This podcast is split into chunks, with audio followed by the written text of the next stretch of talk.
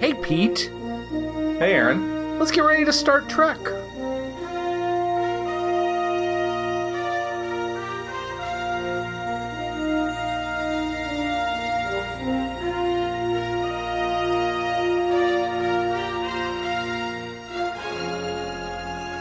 It's the name of the show.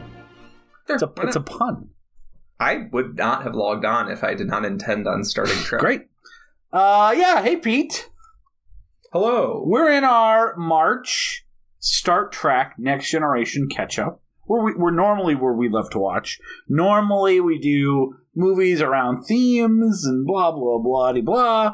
And then we've done sidecasts. And after seven years of doing this podcast, we're like, hey, instead of trying to fit in something we're excited about doing, why don't we just do it for a month? There's actually no Peter. I, I may have had this misconception on my own. It may be because you've lied to me many times when I think you were trying to get your own way. But there's no governing body in our podcast. We can technically do whatever we want, as I, as I understand it, based on reading a lot of documentation down at Town Hall. Yeah, yeah. You've you've gotten into the microfiche. You've gotten into the macrofiche because your eyesight's not so good. Yeah, I do turn Um, 40 in a couple months. Yeah. I'm really looking at that super macro. Uh, You basically wallpaper it all over your bedroom. You've actually set up a home microfiche theater in your basement. Yeah. Yeah, it's uh, 3D IMAX, the whole thing. tore out, tore out our garage for it. I go through it one line at a time. I'm like, oh, someone died in this house. You're really extending the part of the movie that no one likes to your entire life. Well, you know, I'm a slow reader on top of not being able to see. Apparently, um, Yeah, you're you're like uh, the the song uh, "Slow Ride" by Foghat. yeah, Um, I'm exactly like that. That that fun, slow ride. yeah. Take it easy. Fun fact about that song: that song came out when I was 30. Uh, yeah. Jeez Louise. Uh, anyways, yeah. So we're we we have a sidecast that we started a few years ago called Start Trek because I have been a lifelong fan of Star Trek, and we're really going to get at the meat of my fandom in this episode. And Peter is just some guy who ignored it, didn't know how to get into it. Didn't really want to get into it, and I didn't find that out till years into our friendship. And I said, "Oh my god, you need to watch all this because I think you would like a lot of it. And thankfully, that has been the case. You've liked most of it. You, but you were actually, I think, uh, even though I, it doesn't take too much to get me revved up about Star Trek. You were the one who's like, let's skip trying to sneak in Star Trek. Let's do a month because I, I'm excited to get to more Next Generation and kind of wrap up for the most part some of the, the high points there. So Mhm. we last last week to catch you up, we finished the run of Next Generation movies. So we're done with movies for a little bit until we dip into the Abrams movies. But as we've said many times on the show, and as Star Trek fans know, the Star Trek gener- uh, Next Generation movies is not where that series sings. Uh, I think the TOS movies are, are are actually the even though there's a lot of great episodes, the best representation of uh, Star Trek the original series. Next Generation, you're not going to find the best stuff in in the movies. It comes from the show. So we Peter has watched a lot of very good Next Generation episodes. We did an eight episode intro that covered a few episodes that are generally considered some of the best, including Measure of a Man, and and Yesterday's Enterprise. Some of those I have affection for. Some I think are are good, and I respect them. Uh, we did the best of both worlds and the whole Borg arc for the most part. Next Generation, which uh, especially the best of both worlds, are some of my favorite episodes. Uh, and then we've watched a few really good ones as we've kind of gone through, uh, as we've gone through the movies. But I tried to save a lot of my absolute favorites for this idea that Peter had was, which was after we were done with Next Generation movies, Aaron, show me some of your favorite episodes. So I picked 12 episodes, technically 13, because one's a two parter, uh, in addition to the finale of The Next Generation, and that I want to show Peter as representations of like episodes that I've watched 10, 15 times each at a minimum, and are episodes that made me fall in love with Star Trek, and I still love quite a lot to this day. And I still had to. No, Peter already has made a lot of sarcastic comments about how many episodes he has to watch. There's many that I excluded that were tough choices that I'm going to try to fit in later on. But It's just number per episode. yeah, right? I, I get it. Yeah, but I I still felt like we we hit here on the uh, uh, I felt comfortable paring it down to 12. When I was going through the list and saying, here's the stuff we covered, here's the stuff I really am excited for Peter to see. Um, th- this seemed like the right the right fit. So we we are kind of doing them in season order. Uh, we did a lot of seasons three through five as part of the other uh, the other episodes that Peter watched. So essentially, I picked six episodes from seasons three through five that are my favorites, and then I picked six from seasons six through seven, which we really haven't touched on at all. And then, of course, we'll end this month with uh, an episode entirely devoted to kind of wrapping up Next Generation more formally, and the series finale, which is one of the best episodes they've ever done. Um, what those six episodes are in the order we'll be covering them are Deja Q, uh, Sarek, uh, Remember Me, Cause and Effect, Next Phase, and The Inner Light. And even within those, Sarek is an episode I like quite a bit. It's also setting up a different episode we're going to do later. It felt like it was important to get it in in kind of a organic way. And then Remember Me is a quasi sequel to a first season episode that's like, no, oh, it's okay for a first season, but I'm like, this. I rewatched. I'm like, does Peter need to watch this to understand? So I was still, I feel like, making a lot of tough choices at the highest level. Before we go episode by episode, Peter, what did you think of these episodes as a group? Yeah, yeah. I mean, I'm I'm pretty conflicted on Star Trek because while I think it's fantastic television, the performances are outstanding. Uh, the uh, ability to maintain interesting character dynamics across hundreds of episodes, Yeah. um, across a multiple timelines to keep coming up with original stories within that context, but can still sort of reset a status quo very often or push a status quo forward is all very interesting, but fundamentally, I have a one qualm with it, which is that any show about space travel is a lie, um, Yeah. because it's um, it's counter to my beliefs that uh, no human being can transcend the dome of heaven, um, and that the Earth is completely flat, and that the firmament Yeah. does not allow for us to leave the surface of the planet Mhm. um, and the like beyond the dome of heaven uh, god god God does not place alien races that you can have conversations with Yeah. uh, instead he he he uh, he mostly just has uh, um, one of those chairs from the sharper image Yeah, I, which is really big Big really chairs. big Yeah, I Big. I think you know we talked about the time for this episode. The big mistake that I did was I I knew you were converting to Mormonism, the Church of Jesus Christ of Latter Day Saints, and I really should have like scheduled these episodes before that because that happened in between the last episode we recorded and this one, and I feel Yeah. like it's definitely affecting your perspective, like a tiny bit. Now, eagle-eared listeners may catch it. I think general listeners won't catch the change in ideas here. Mhm. But I mean, I've known you for a long time, so I'm just noting a little bit of a askew perspective on the concept of space travel, but I, I don't think it needs to interfere necessarily. Yeah, yeah, it shouldn't be a distraction. I don't think this week when we're talking about a space show uh, that I return to my belief set, um, which is that space is a uh, liberal lie. Yeah, is that why you sent me all these weird links about like uh bapt future baptizing Jean-Luc Picard?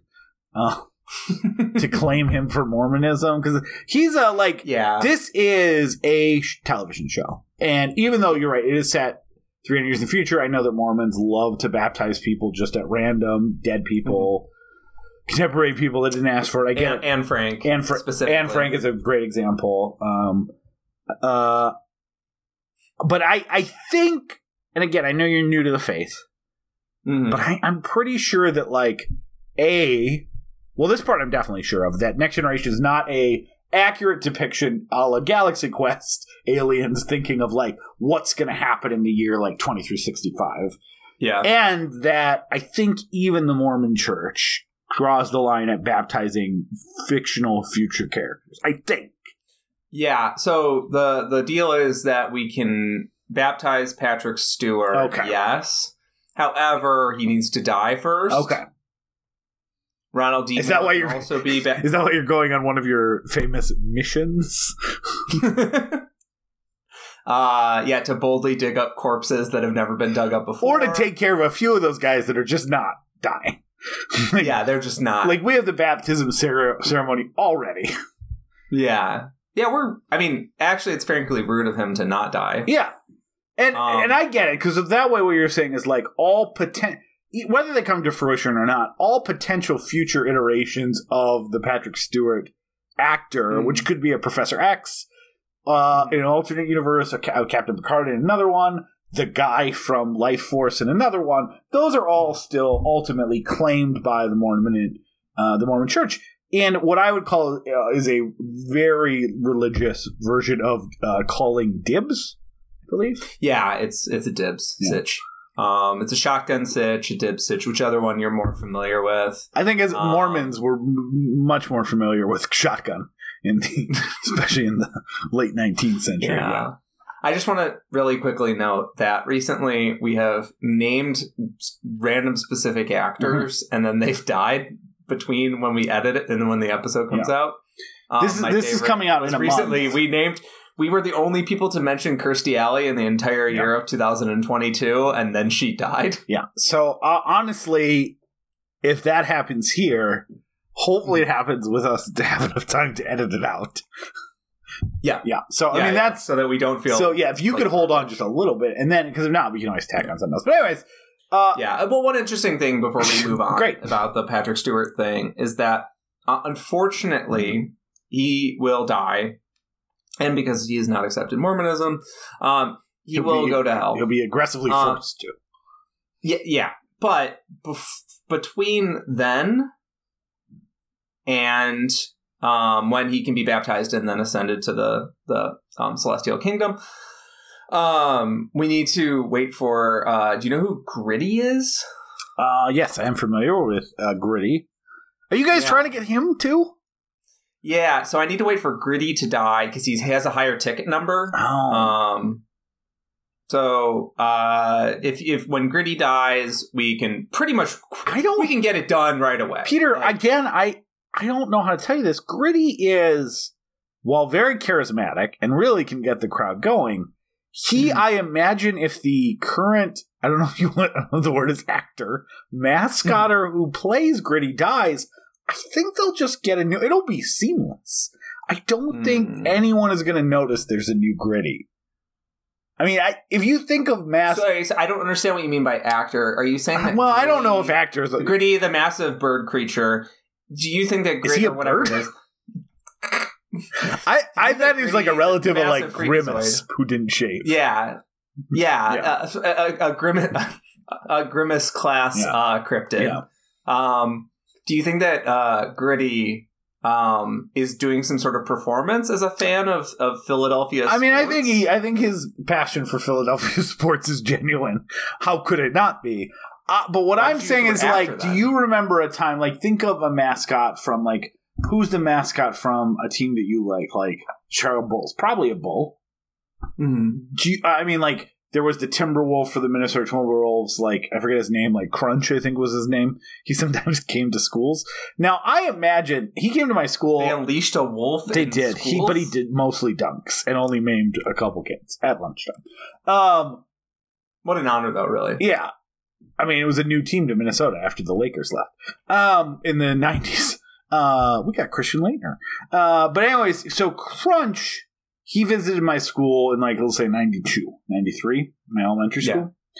I have to imagine that that Crunch, if he is still alive, is not crunching no more. And my guess is there's a new Crunch, and I don't remember an announcement that said "Old Crunch not crunching no more." Uh, he's digging up posies mostly, and uh, and there's a new Crunch in town. So I'm saying I could expect that no matter how long you wait for Gritty, I think you're going to end up in the same situation where no one's going to say Gritty died because they're just going to get a new guy. Yeah, but it's like Gritty Junior. It's the it's the son or or, or, or child. Or I mean, I think Gritty Uh, Jr. is a great concept um, that really they should potentially introduce. Just, son of Gritty. I mean, that just seems like yeah, son of Gritty. I mean, a little Yeah. kid in that thing, he's Bride of Gritty. a, like a little wild animal, little kid in that thing. I think that's marketing gold. But again, I don't think that's quite how it's going to work. But we'll talk. We don't. All I'm saying is that God does not li- allow anything to live forever, even His only Son Jesus Christ. So uh, I don't know why Gritty would. I do think. I do. I do think Gritty will. At, okay. Will not make it through the heat death of the universe. I'm saying it might not be in your lifetime necessarily that Gritty will die, or the Mormon Church's lifetime, if I'm being honest. But yeah. Um, anyways, so yeah, so I picked some Star Trek episodes, and um, these are the thing about my Star Trek fandom. and We talked about this in one of the first episodes, so I'll be brief about it. Is that uh, I don't know how to phrase this, but I'm not sounding like the oldest man on earth. Uh, we didn't have Netflix. We didn't have ways to just watch an episode, and so we didn't have that Netflix. we didn't have DVR that was unlimited. I had to go buy, you know, blank VHS tapes, look at literal TV guides or like, and figure out what episodes were airing when in syndication. Because at this point, even though I saw some of it when it was on the air, uh, it went off the air in 1984, and it was after that that I really became kind of obsessed with it. And then, like, decide based on reading a synopsis uh, from various books I had that detailed each Star Trek Next Generation episode, like uh, Star Trek Compendium or Star Trek Chronology, if that was an episode I would take my time to record. So there is a little bit, like in my favorite episodes, there is a little bit of confirmation bias. I would read the description and go, oh, Q's in that one. Oh, Sarek's in that one. Oh, it's a time loop episode. Like, and you, what you probably guessed is like, a lot of my favorite Star Trek episodes are the like fantastical science fiction stuff, like time travel, time loops. Like that was one of at the time my biggest appeal to Star Trek. And there later on I got more invested in character development and, and some of that stuff. But like I liked the space battles. I liked the time travel. I liked all that stuff. And those were also the episodes that I made sure to record and, and would end up watching over and over again. So um, you probably noticed that like a little bit watching these episodes, although there's a couple exceptions to that that I loved even from the moment I first saw them, and they are usually considered some of the best. But like, I definitely had an affinity for the science fictiony episodes more than like the like Beverly falls in love with uh, a ghost or something. That's a that's a famously derided episode, but like you know, even the episodes that are generally well regarded, like uh, a woman falls in love with Data yeah and you know and he has to kind of navigate through a relationship without emotions and like that's a considered a good episode. I like it but as a kid i wasn't like oh i this is one of my favorites. Or like the episode where picard falls in love with someone who's under his command and like reckoning with like you know uh, how you send people to the planet. Like that stuff wasn't things at the time that i had a affinity for compared to like holy shit the enterprise keeps exploding and they need to figure out the mystery. And so like that's definitely reflected a lot in what i would consider my favorites but i still think that this this week and next week when we go through the next six uh, have a good cross section of like some favorites that even rewatching and i told you this last week and through text even rewatching, I was like, God, these are good goddamn episodes. Like, I love this fucking show. The show is so, so good. Uh, so we'll go through each en- episode individually. What were you struck by in general by these episodes or the ones I chose? Uh, what were your, did you like, oh, I understand why Aaron loves this one or Aaron loved this one? Or what was your like general takeaway from this set of Star Trek episodes? Did you did you happen to notice that every single one of the episodes was like a form of uh about it's a story about bodies betraying you? Uh, is every, well, definitely the first two. Let's go go through. Deja Q is about is is about Yeah. uh Q being forced to have a mortal body and all of the Yeah. the limitations that come with That's just the one, the, one of the best Q episodes. But go on. and it's it's a comedic Yeah. approach to what the later episodes will be more frustrating. Sarek is essentially a pretty tragic story about dementia. Yeah. And um it's also it culminates in Sarek sharing his body with Picard. Um not in a in a nice way. Sharing his his way. feelings. Yeah, sharing his feelings with with Picard, um, and sort of Picard having to almost live in another man's skin for for a few moments as he experiences all the repressed bottled up pain that this man has been. Yeah, emotions. Yeah. Yeah.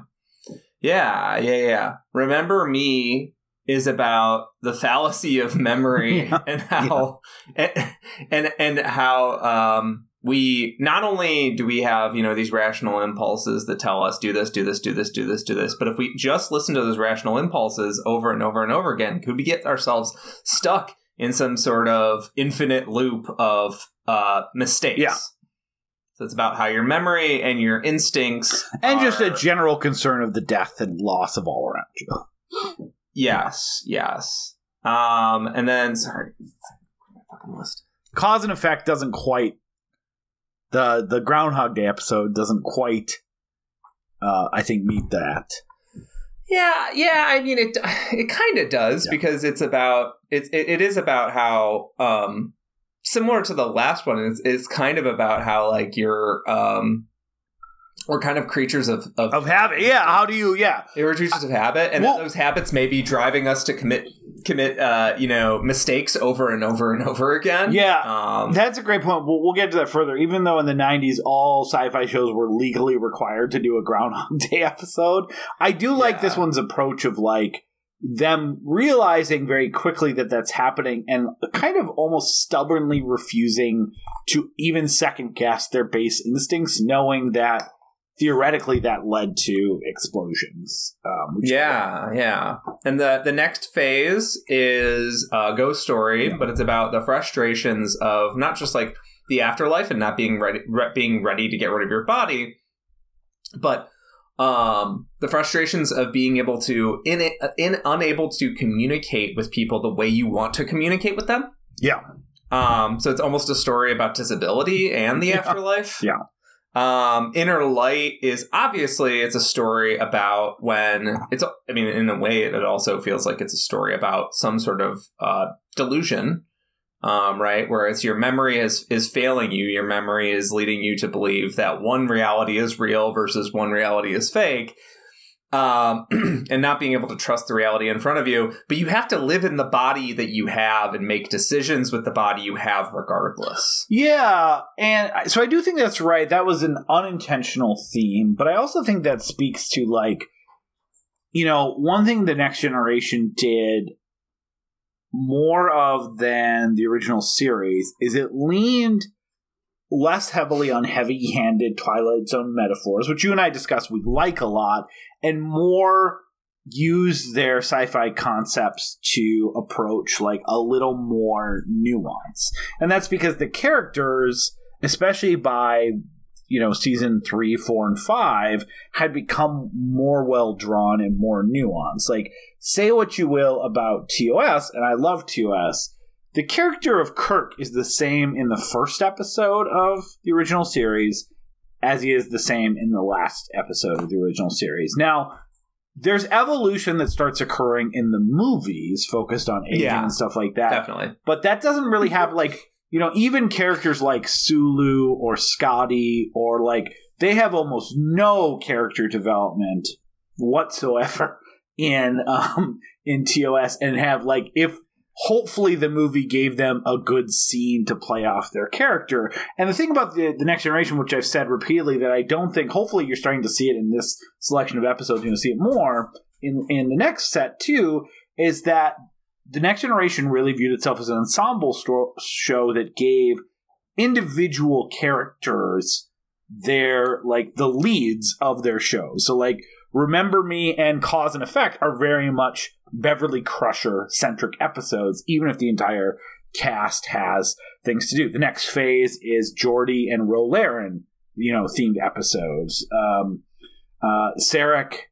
and and deja q well deja q is a data episode and and like the way they would take these characters you did they did evolve they did change. They didn't it wasn't serialized storytelling in the way that later star trek series would become in the same way. There was reoccurrences and a general continuity that would be remembered but the characters themselves evolved. They got more friendly towards each other. Patrick Stewart, who was kind of, you know, barking at Riker, you mentioned like when we watched the pilot, and they kind of had almost a mildly antagonistic relationship in the first couple seasons, give way more and more to a general sense of friendship and camaraderie. And like, you know, there's these great scenes in these episodes where like someone like a Beverly Crusher goes to Picard saying, "You need to believe me, even though what I'm saying is crazy," and Picard being like, "Of course."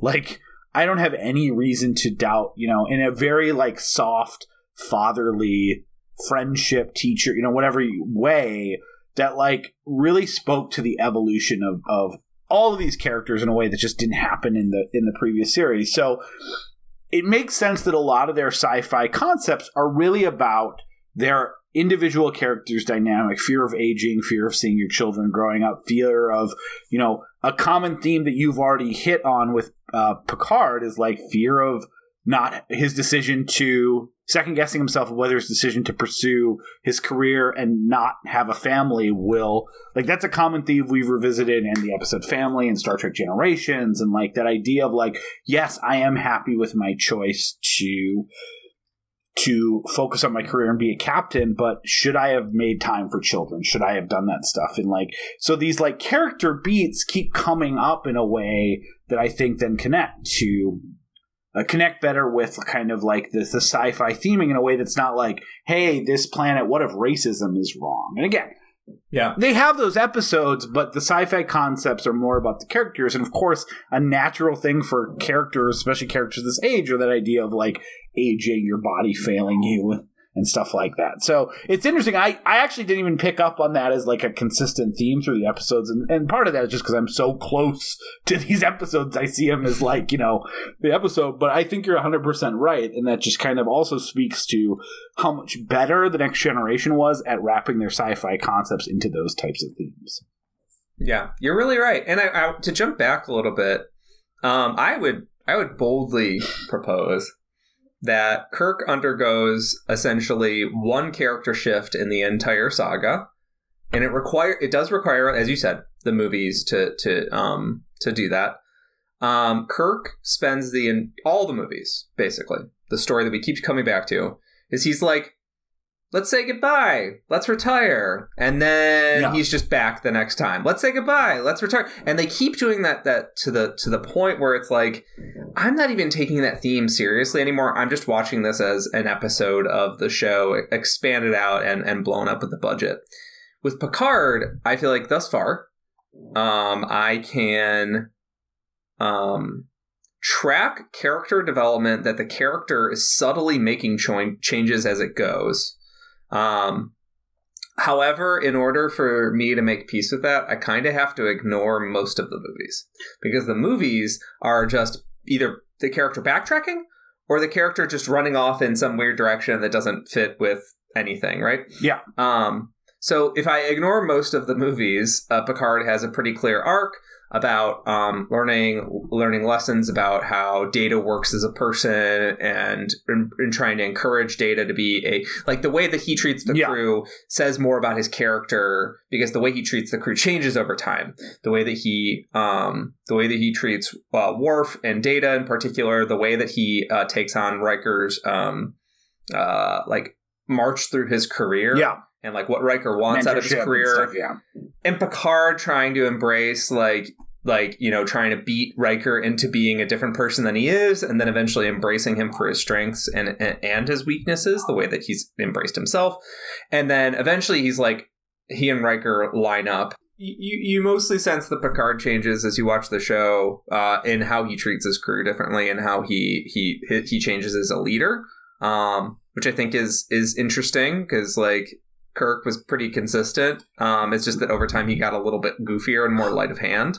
Yeah. Um, he, tra- he tried harder to save some really shitty scripts in the third season, and like that's really where you turn into like Shatner acting. Yeah, yeah, yeah, yeah. Um, and that sort of um, him trying to just glue over the mistakes of a lot of these movies yeah. does lead to you just being like, "What? What is Kirk? What does Kirk want? yeah. Who is he? Like, um, but the point is that basically, like Picard, I can see like I can also see like I, though apparently the reviews are not very good for the show. I can see why the show Picard would be interesting. Like, um, like the the concept of just coming back and being like the show is focused on him. Everybody else is camo, camo cameoing in his story because like the whole show is about him trying to help other people go on character arcs, and all of these characters get to go on character arcs. Yeah. Worf has his, Data has his, Riker has his. Like everybody kind of gets theirs. Yeah, yeah, and I I also think like. I, I, I mentioned this when we watched it, but it was also probably hard because you hadn't seen enough that like essentially Star Trek Generations up until Picard is the like last time anyone's acts like their television show counterparts, right? Like if you want to think of like what is the like all good things, the series finale is an amazing send off of this cast. But I think like generations and the destruction of the Enterprise, like Geordi acts like Geordi, Data acts like Data with an emotion trip uh, chip, Picard acts, acts like Picard, and like it still feels like our characters. And I said to you, like, even though you liked First Contact a lot, and I I loved it when it came out too, that really was at the time the beginning of the end of these people are no longer their analogs for the television show. They are movie action stars that resemble them less and less as the next two movies go on. And so, like, one of the challenge, like,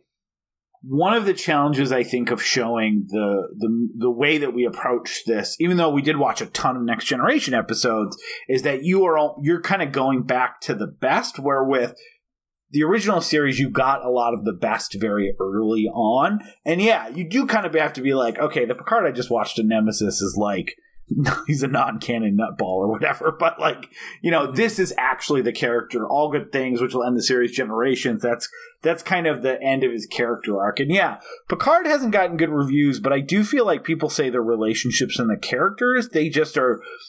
The, I think the biggest criticism of that show is it's kind of taking the it's taking all of these characters and doing you know like a walking dead style or just general like serialized dark drama. And like who wants to see that out of these guys? Like everyone's sad things are going bad. Like you know is that what you is that what you want to see out of a next generation television show? And i get I, I don't know. I, I don't know either. I haven't seen I haven't it either. bad trek shows yet so. Yeah. So let's let's start going through episode by episode there's a lot to dig into. Peter, are you ready to start going through six episodes of Star Trek? I don't know if we actually do the the switch here. I don't think we typically do. So let's get into the shows, Peter.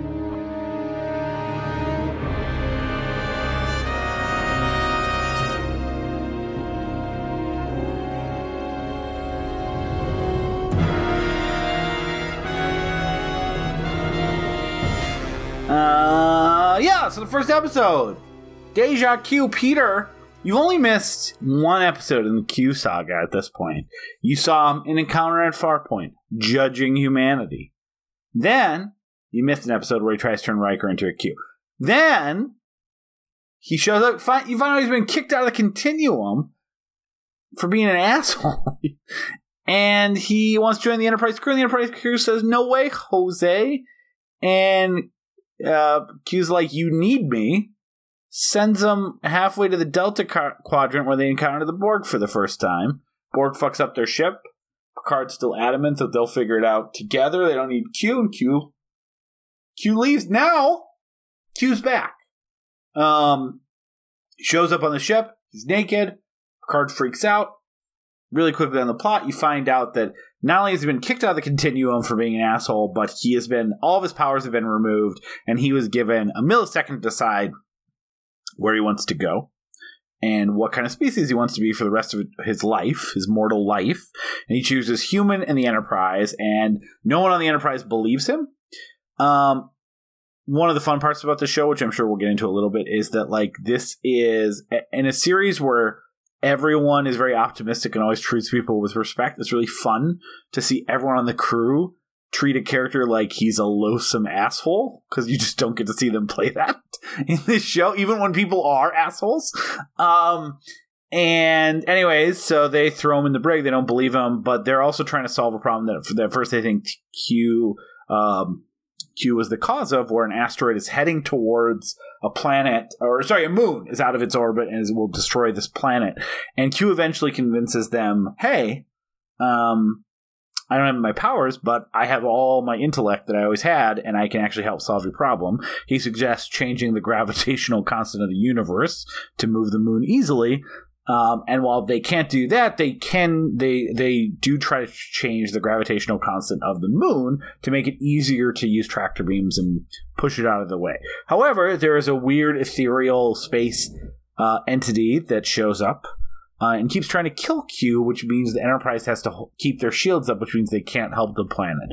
Q hates being human after kind of being humbled over and over by Guinan and other people on the ship, while also developing a relationship with Data, as Data finds him curious that he's achieved, as he says, in disgrace, i.e., becoming human, what he has uh, strived his life to be. Um, he decides to sacrifice himself, um, make the Calamarain kill him in a shuttlecraft um, so that the Enterprise can save the moon and he can have some meaning to the end of his his life, and also put himself out of his misery. Uh, but uh, Q two, who he's referred to as, although he's just Q in this, uh, another Q, uh, played by Corbin Bernsen, shows up and says, "Well, I can't have you. I'm the one that got you kicked out of the Continuum." And got rid of your powers. I can't go ahead and have you sacrificing yourself in a selfless act, having learned humility and care for other creatures. So we judge you, you get your powers back, but be nicer to everyone. Um, and he um, he saves the moon, and as a parting gift to Data for teaching him about what it means to be human, he gives Data a minute long laugh.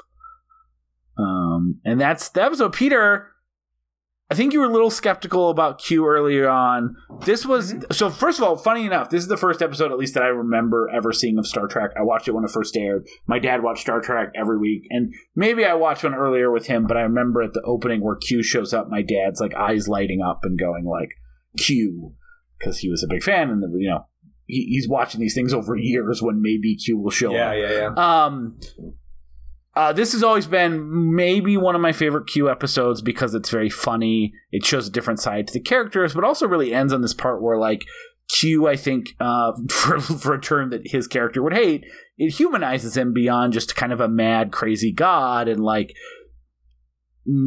does does kind of get you this idea of he's a kind of a sad sack, depressed person who's ready to end his life, along with again a lot of very, I think, funny moments. Peter, what was your take on this episode? Yeah. So I I, I don't remember how I reacted. initially to like Measure of a Man uh, and his like introduction, but um, Counter at far point. like pretty counter to far point.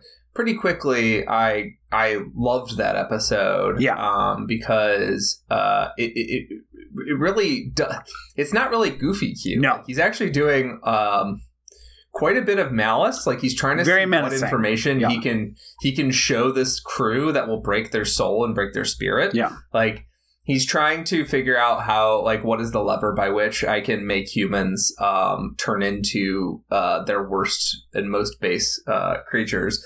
I got kind of annoyed when he became like a Mimi, like "Hey, I'm back" kind of character, um, which is funny because me and the crew and Deja Q uh, are aligned. um, where he shows up and I'm like, God damn it, it's a Q episode. And then, um, not that the episode titles wouldn't Yeah. give that away.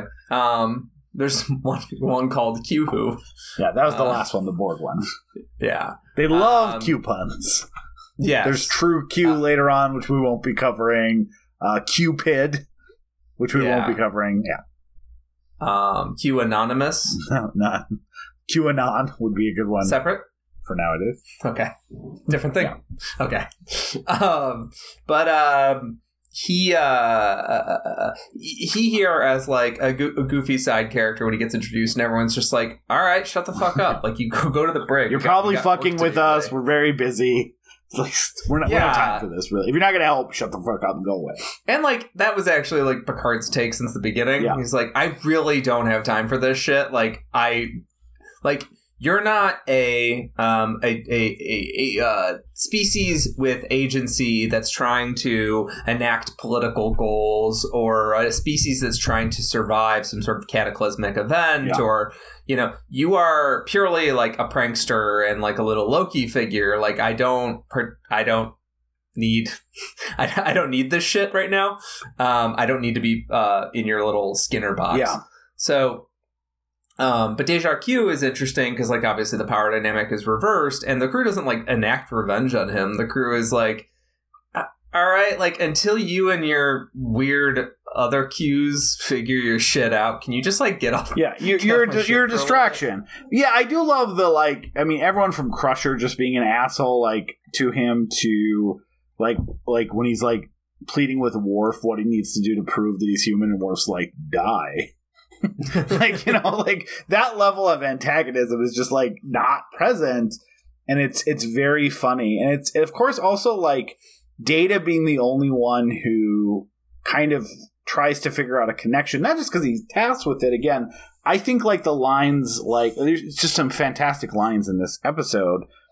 Um, but I think the lines like, you know, you have achieved in disgrace what I've strived my entire life for, like, is like such a perfect look into data. But also he doesn't he's not sad, he's not dejected because he doesn't that's the thing, is he doesn't have the emotions to he he can recognize like um intellectually the uh, the sad irony of what is what is occurring in front of him, but he doesn't have the emotions to feel any of it, which is again part of the sad irony that he recognizes he's experiencing. Like he doesn't, he should feel sad about this, and part of the he doesn't feel sad about it, and he is intellectually upset, as if that's the right way to put it, that he doesn't feel what he should be feeling about this.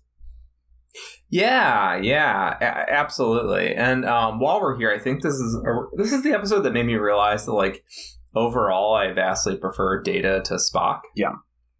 So Spock is, um, I love Leonard Nimoy. I love that performance and that voice, like that just Yeah. powerful voice.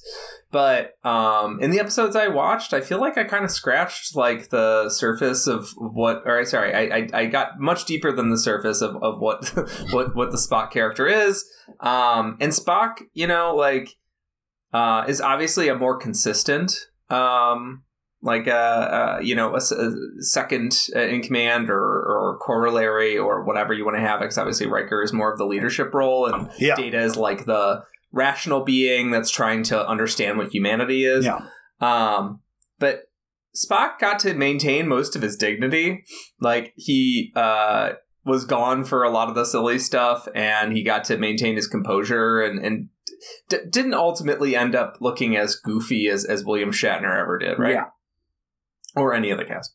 Um, so uh, I get why a lot of people are like, "Oh, that's a terrible opinion." Um, but D- Data is someone who, like, I consistently, even when because they've brought Data to such lows, like in Later movies on, in yeah. particular, Oh, basically data, only have, in the an- movies, I think. For like they have Data it, have an inflatable ass in one Oh, sequence, yeah. like, brutal. and all the shit, all the shit that they make him do in Nemesis. I mean, that's why he like- was like, "Kill, please kill me."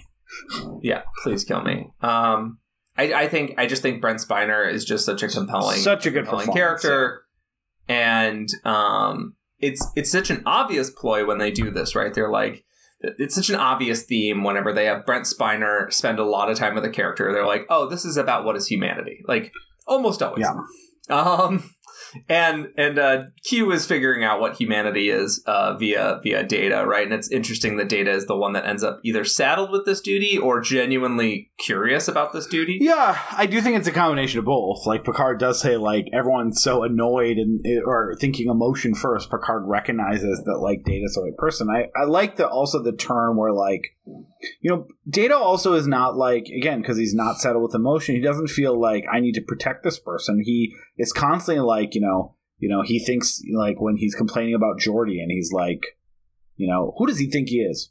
He thinks he's in charge here, and he's right. Like you know it that's not meant as a burn it's just data saying facts but he he is doing his duty while still serving the the ship and everything else first in a way that like again an emotional attachment or like a reverse Stockholm syndrome where I need to help this person would have would have potentially impacted that. It's also like great like I love whenever Whoopi Goldberg shows up and this may be one of my favorite Guinan scenes in the whole series because it, this was mentioned in Q Who that they know each other and they have a rivalry that goes back and uh, her just kind of matter of factly like learning about the debate about whether he's human and then stabbing him with a fork in the hand for him to Yeah. scream and say seems human enough to me and then she being the person that sees through even something that the rest of the crew didn't see through that like you're not here because you didn't know what else to say and figured that you liked Picard. You're here because you knew without your powers there is a ton of species in the galaxy that are going to try to fucking kill you, and you're trying to trick the Enterprise to protect you. And like that is such a great like turn of like underlining even in his most pathetic he's still completely like scared and full of shit and i like john de lancie especially in the early performances of q i think is rightfully really big we talked about that like from his first like theatrical appearance in encounter in farpoint you're like feels a little big but you know that that scene And some of that is from the original version of the character in the original series. Well, not the original version of the character, but the oh yeah the um, Trelane template- thing yeah The, the, the the template that they Yeah. pulled from in the original, uh, uh, where where um, is it Tremaine? Trelane yeah yeah Trelane. pretty cool. Um, Trelane is uh, ostentatious and huge, and he's using his godhood to give himself a sort of Yeah. like sense of of grandeur and theatricality because he thinks that that's what humans will respect. yeah And Q is kind of following that, but then as the as you're, what you're pointing out is right. Like as the Well, even this episode, he starts out really big and joking around. I love that scene. I, I think really changes the performance of Q from here on out, um, even when it's to serve goofy purposes. But that scene where he's like confessing to Data after he saved his life about what a shitty human he's been, and like, you know, and he's like, for what it's worth, you, you know. Even though, uh, even though I don't view this as a compliment, like you're you're a better human than I could ever be. Like that is such a good delivery and a humbling of that character like it's such a wonderful like turn from this big theatrical godlike villain that we've seen in a few episodes to this like literally pathetic man who is Yeah. telling an android who was ready to you know save his life for him that he's a better human than he'll ever be you also probably noticed peter i, I like as someone who didn't watch the show but has been probably me you've been meme pilled um, that there's like three very famous memes that all come from this episode. The Picard putting his hand in his head is when Q first shows up on the ep- Mhm. Enterprise. Data laughing is from here in the mariachi band. On the, I was gonna say Yeah. The mariachi band with the cigars and everything. yeah, very. This Yeah. is a very heavy like meme episode, which I'm sure. Oh, I'm yeah. sure it's kind of funny to see. Like, oh, this all came from this episode. Yeah, it's it's uh well to use a meme. Yeah. Um, it's like the Leonardo DiCaprio Once Upon a Time in Hollywood meme where he points at the TV. Yeah, Um, because I because I um or or alternatively to go back you know to a, little bit further uh, the Captain America I understood that reference uh, Yeah. meme um because uh, when you see those, it does have like a weird like lightning bolt effect in your head where you're like you're like it's almost like you're being nostalgic for something that you never. like it's a neighboring emotion to being nostalgic Yeah. for something because you're it like it like regist it fires off motor neurons that you weren't expecting to be fired off. Yeah, it's kind of like remember when we watched Jeremiah Johnson, and I think you even said it was the first time you watched it since the meme, and it was like was very funny when it got to the point that I'd seen a thousand times, even though I hadn't seen it. Even this time too, it's like you know I didn't remember which episode the Patrick Stewart head in his hand was, and I probably haven't seen this episode in like 10, 15 years, so I was doing the same thing. I'm like, oh, it's from this episode. Yeah, yeah, and it, yeah, the Jeremiah Johnson thing is also very funny to me because like it it like. It is the only time in history that anyone has ever confused Zach Galifianakis for what might be the hottest person to ever be in movies. well, hold on. I mean, he was. He, we do have a direct comparison with him and Paul Newman. and I think Paul Newman wins, but I guess we can have that debate some other time. I'm, you know, You're Team Redford. I I. You know, Paul Newman's close, Yeah. but You're a Sundance kid. I'm a butch. I, I lean Redford. I'm a butch. I'm Um, a butch. I lean Redford. Okay. um, yeah. So, uh, anything else in this episode before we move on to the next one? Uh, no, um, not not sick of Q. Um, the perform like you said, the performance really nails it, and that he doesn't do anything ostentatious and wild until he brings in a literal mariachi band is very funny. Yeah. And this that What I What do you think of? Hold on. What do you think of Corbin Bernsen showing up? Corbin Bernsen showing up, I was like, I, I, I, the last thing I watched with him in it was Tales from the Hood, and I was like, is he gonna say the word? I like it's it's a big Like, I- it- it's it's a big it's- it's a big early '90s like you got your powers like he's doing like Yeah. some weird Christian Slater thing or maybe Christian Slater was yeah, doing I Corbin don't Bernsen associate Corbin Bernsen now with anything but Yeah. Tales from the Hood and being a huge racist in that movie, and that's not fair to Corbin. no, maybe you should watch Psych and. Major League and some. But like the one thing I do, the little minor thing I like in that performance is the way that Corbin Bernsen keeps talking with his hands, but also rem- like his his he keeps remembering to like be like confused why his hands are moving around him, and I I think it's just a it's a minor touch, but it's funny. Uh, this also begins a running gag, and again, I one of the fun things about a Q like character is to call out some of the things like in a metatextual way about the Star Trek universe. This begins a running gag of how ugly all their clothing is that isn't uniforms. like, Yes. and it's true. Their off duty like clothing colored palette is terrible throughout the series, and it's funny that. Um, I don't probably made the costume designers feel bad, but like that they have the cues comment on like how terrible the colors that they put them in are. It's just I'm sure I, this is something that I should have kept closer watch on, but I'm going to say right now, from what I've seen, Yeah. fashion wise, Star Trek original series has the best uh, costumes. Yeah. they're so cool. Um, then uh, the TNG show's costumes is a distant second. There's some cool stuff like the jacket, but it's not a whole lot. Yeah. Uh, then the TOS movies costumes. yeah, I love that. I love that they- red thing. Yeah, and then at the very bottom is the TNG movies Yeah. costumes. um, that became the Um, costumes for everyone for a while. Um, but There, there. oh, I, I do, I do. Uh, like, I watching the original series episode um, that we watched last week. Uh, I, I was just struck by how fucking cool Picard looks in the original suit. Um, oh yeah, especially in episodes where he's not like consciously pulling his shirt down every two seconds. Yeah. Um. it's called the then Picard maneuver. Yes. Oh wait, I forget if And that's the Picard maneuver or the Patrick Stewart. I forget what they called it, but yeah, Yeah. And then when we get into Sarek, uh, our next episode, The dress I remembered uniform? how the dress uniforms.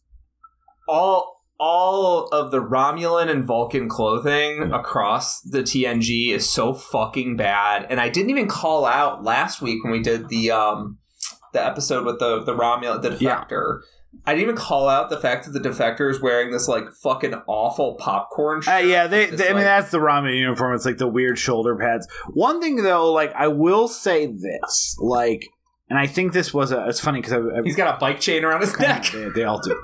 The the like one thing this this series does do a relatively good job of making fashion so unlike a trend in that it's just ugly and weirdly form fitting that it doesn't feel as mired to its era as some sci-fi Mhm. and why like so like you can watch that and go this is ugly but i also don't think what an 80s outfit or what a 90s outfit because it just it's like timeless ugly. And that was kind of solidified for me uh, something i never even considered. I was reading about the creation of the original series because i'm going through i've been reading a few uh, star trek books um, and there's this whole section where they talked about like in the 60s when tos was on that every man had sideburns and there was a directive that if you wanted to guest star or star on star trek Re- Gene Roddenberry, who also had big sideburns, was like, "This is a fashion trend. If everyone watches this series in ten or twenty years, and everyone has big bushy sideburns, and that's not part, it'll feel not mired, not not related to the future.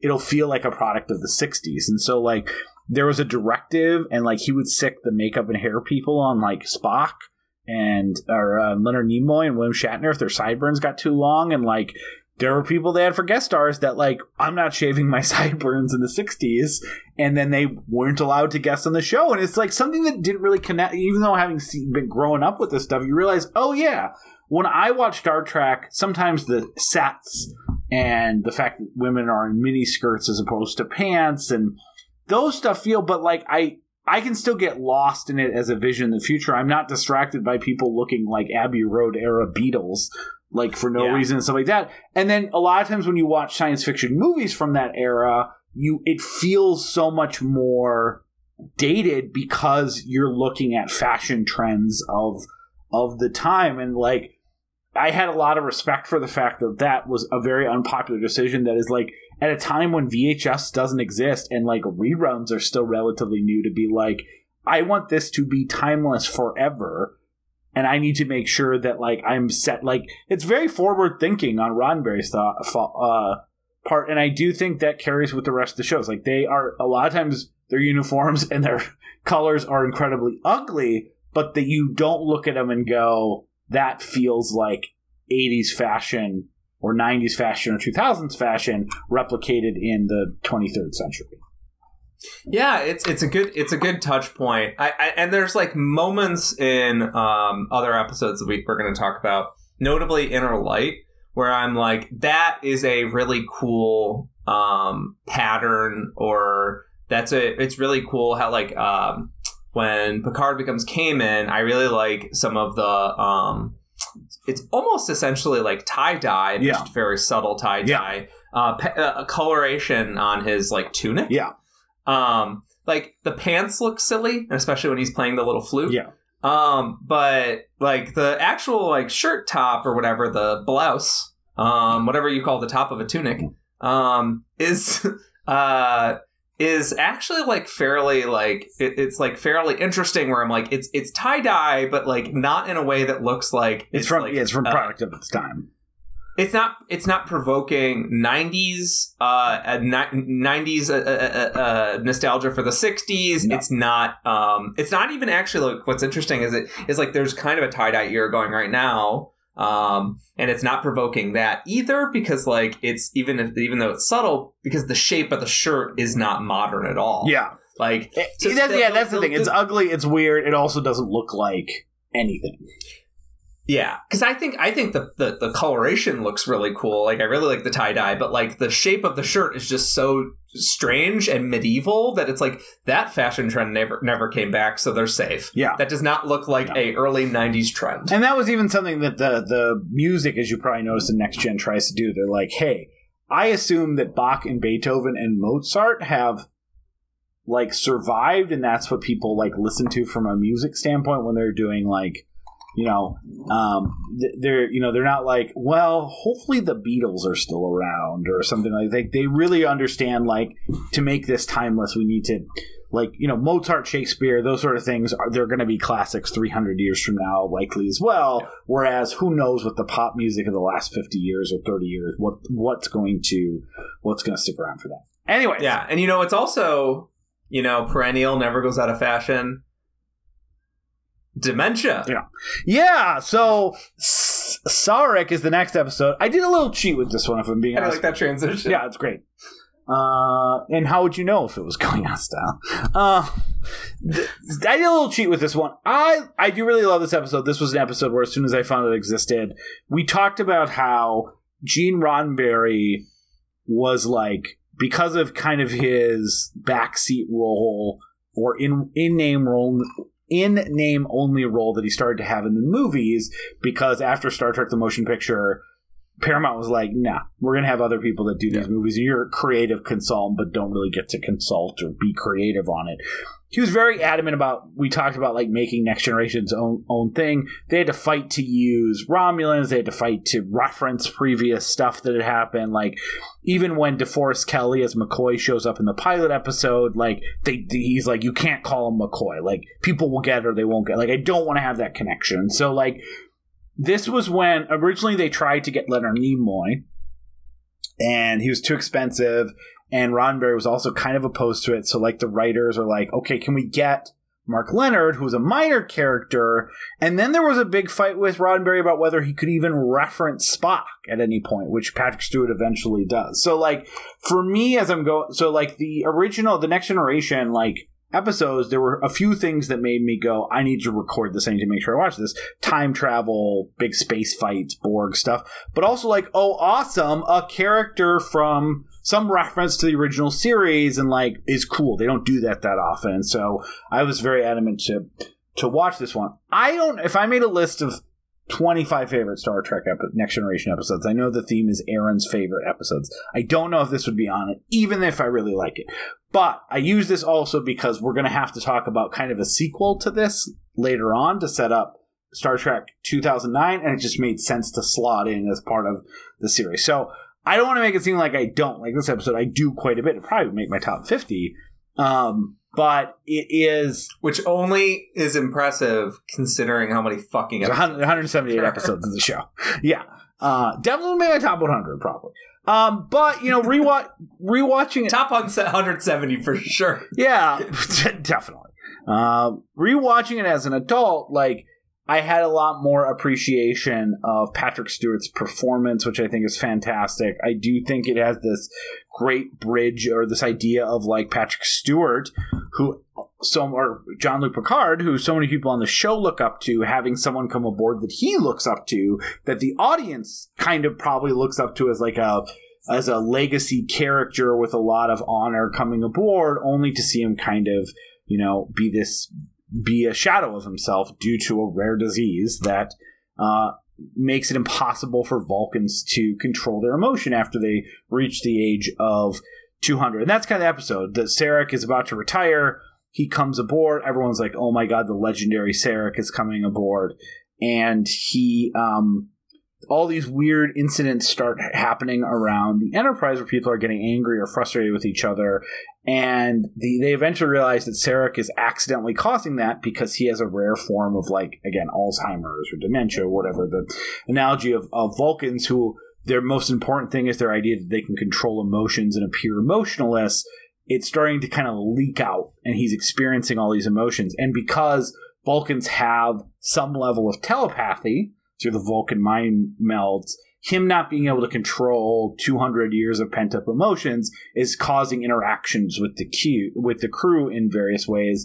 He has a helper who's actually been using his, you know, Vulcan telepathy powers to keep it down, but it's gotten so out of control that he can't. And so this is supposed to be a crowning achievement of peace with the species that Sarek has been working towards. And a great bit of filmmaking, Patrick Stewart essentially comes forward and confronts him. Sarek has tr- stu- str- has struggles to come to to come to grips with the truth that he is aging and he is his body is failing him and his mind is failing him in ways that are you know in his mind shameful and him trying to come to grips with that and patrick stewart say you know hey if you mind meld with me I can essentially you can essentially cleanse yourself temporarily of all these pent up emotions, go make peace with the species, and then you can retire at the you know having this great achievement to crown a a high achieving career and Giving a man one last piece of dignity Yeah. for his and and, and, and get, securing his legacy so he can go off and um, step away as a diplomat that didn't fuck up a major piece Yeah. of negotiation yeah uh, right before he he uh, you know yeah and forced out or whatever. The, the kind of like genius part of this episode is that you don't actually see Sarek do the historic peace uh peace accords, which would have been anticlimactic. You also don't see the aliens, right? Uh no, and which which would have been matter. which would have been anticlimactic, like him sitting down and them signing a piece of paper and people going like jib dub dub, you know, whatever else. Like would have been somewhat anti in the weird environment that It they would have been like, listen down, look, the people. yeah, def. I mean, he definitely was going to have uh peace It with was, the Jar it was with the Gungans, right? I mean, that would have been historic. You can't deny Yeah. that that would have been He historic. sat down with uh, Senator Binks. Yeah. I mean, she was a senator too. Um, but that instead you essentially see what's almost an unbroken shot of Patrick Stewart cycling through 200 years worth of pent up emotions. Uh, his happiness, his sad, his regrets, you know, and he kind of goes through stuff like, uh, you know, how proud he was of Spock. How he misses his first wife that we see in the the first movies, Amanda, and that he just And she's a human, right? she was a human, so she didn't live. Yeah, Normal human age plus 40 or whatever. yeah, which is why they ended up like replacing her just from a timeline consistency standpoint, and then but expressing incredible regret at how much he's loved them, but has never been able to express that affection in a way because you know, and and uh, amazing Patrick Stewart performance, and then yeah, at the end, essentially he goes off. and Yeah. he might not live that long. They note this will probably be the last time we see him. Spoiler: It's And not. Patrick It's not the last time they see him. Yeah. we we meet him next, and he's just an unhinged dude who's just like, I, d- I discovered yoga. I have so many feelings. He's basically like in the next episode. He's basically like meeting Hunter S. Thompson at any point. Uh, yeah. So what you got think of this scream episode? therapy. It's been pretty good. Um, but uh, no. Um, Patrick's uh, first off, the Patrick Stewart performance is uh during that sequence. I don't really have any anything to talk about in the first thirty minutes of this episode. Yeah. Um, It's a little I- cor- it's a little corny the whole like um his rage is leaking out on me and now Geordi's fighting with Wesley about whether there's a date. Yeah.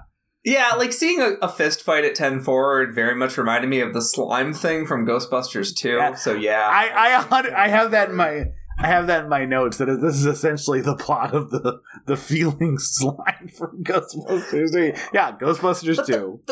the mystery about whether or not like is the alien race like trying to sabotage negotiations by like Yeah. poisoning everybody like all the mystery about why this is happening isn't that interesting to me but i do like the um i do like the the analogy here um this dim- this dementia analogy for a couple reasons now first off patrick stewart's performance is lovely Yeah. i i it's it's very nice to see him do because you see him do this in other movies, but like honest, but his most famous performances, you don't get to see him do this No. very much, which is a raw performance where he's genuinely like just trying to channel feelings. He's not actually worried about his timing or his his diction. He's worried about like just kind of like trembling and like getting through. Yeah, the th- Like, this is very this much the. Oh, I, I, yeah, I was about to say this is like, oh, he's doing the one man show that he got rave reviews for, type stuff. this is yeah exactly. I mean, literally, theater days thing. yeah. It, this is not exactly. This is the theater days thing. This is not something that he's done as Professor X, and it's not something that I've seen him do as Picard. No. like his most famous roles, he doesn't generally do this. Um, and it's it's fantastic to because obviously he can do this. Like obviously Picard. The part of the reason he likes doing Picard is because like it's a it's steady work, and he gets to work with actors he likes. Yeah. But also it's not um treading the boards for an exhausting period of time right like there's Yeah. there's a reason actors like these kind of tv shows Yeah. um secondly um the Sarek thing as like a metaphor for dementia and feelings over over uh kind of coming out um i'm like kind of i guess uh blessed that i had one of my grandparents died before i, I met her um, my Grammy. Um, So- my granddad died at 72, which is kind of a shame. Like, I didn't get to, you know, spend as much time with him as I, I would like, but he died before I, like, I, he, he did not have dementia or Alzheimer's or anything. He died of cancer. Um, hey, get, uh, get, get your colonoscopies, everyone. Yeah, I mean, you do sound blessed so far. Yeah. Um, but I was blessed to not be touched by dementia and Alzheimer's in my four grandparents. Um, my grandmother also she died I think like seventy eight or something. She did not did not experience that. Um, and then my other grandfather who's in his he's ninety six I think now. No sign of it right now. Literally all all he has is like you have to sit really fucking close when you're talking to him because his his hearing is gone. Um, but he's he can recall stories. He seems to be there. He can have a conversation. He can tell you if he doesn't want to do something or if he does want to do something. Like he's there. Um, but with my wife, um, her when her grandfather died, Mhm. um, when Molly's grandfather died, um, her grandmother, um, kind of just emotionally like just was processing like all the pain of her life. She had a really fucking hard life. Yeah. like abuse at a young age, and then just a tough life, like raising a lot of kids, um, working class family, not a super happy marriage. Um, but um, she, when the father died, she started to show signs of dementia pretty quickly, Mhm. and some of that stuff might have been buried by by the grandfather just sort of taking over certain roles, and maybe it was just being masked, and it was no longer being masked now. Um, it's hard to say. Um, however, um, the thing that would come out, and this is the stuff that like broke her her dad's heart and broke her heart and broke, like broke the family's heart, is just like the amount of Midwestern Irish Catholic bullshit that she had just buried Yeah. deep deep down and it just shoved into the bottle again and again and again and again just like the amount of abuse that she had as a kid and like Yeah. the way the ways that her her marriage you know troubled her and the way that like her life had just been like like untreated depression for decades Yeah. and um just like oh i'm a homemaker i just gotta shut the fuck up keep Yeah. my lips tight and we're good and then every christmas i'll see these members of the family and i just have to look happy enough that they don't ask questions like and then as she had uh ongoing dementia this stuff would just spill out because she no longer had the controls to keep it in Yeah. and um, I think a lot of people have tragically had to go through this kind of experience. And I saw, like, in Picard's performance, as well as parts of, of Sarek's performance, where it's like, if you do repress these things forever Mhm. and you don't, like, uh, take care of yourself, um, everybody experiences pain in their life. But if you don't do these things and you don't find healthy outlets for these things, like, sometimes at the end of your life, you're just going to be a fount of pain. Um, and you're just going to experience like these these feelings uh, in, in a sort of um, uncontrolled, random staccato kind of way. Yeah. and it's it's it's brutal. It's brutal. And Yeah. I think that this this episode is like very like it was not my grandmother. Uh, she was a very lovely woman, but she was not my grandmother. And like, uh, but like I got to sort of like see some of this stuff in person, and I.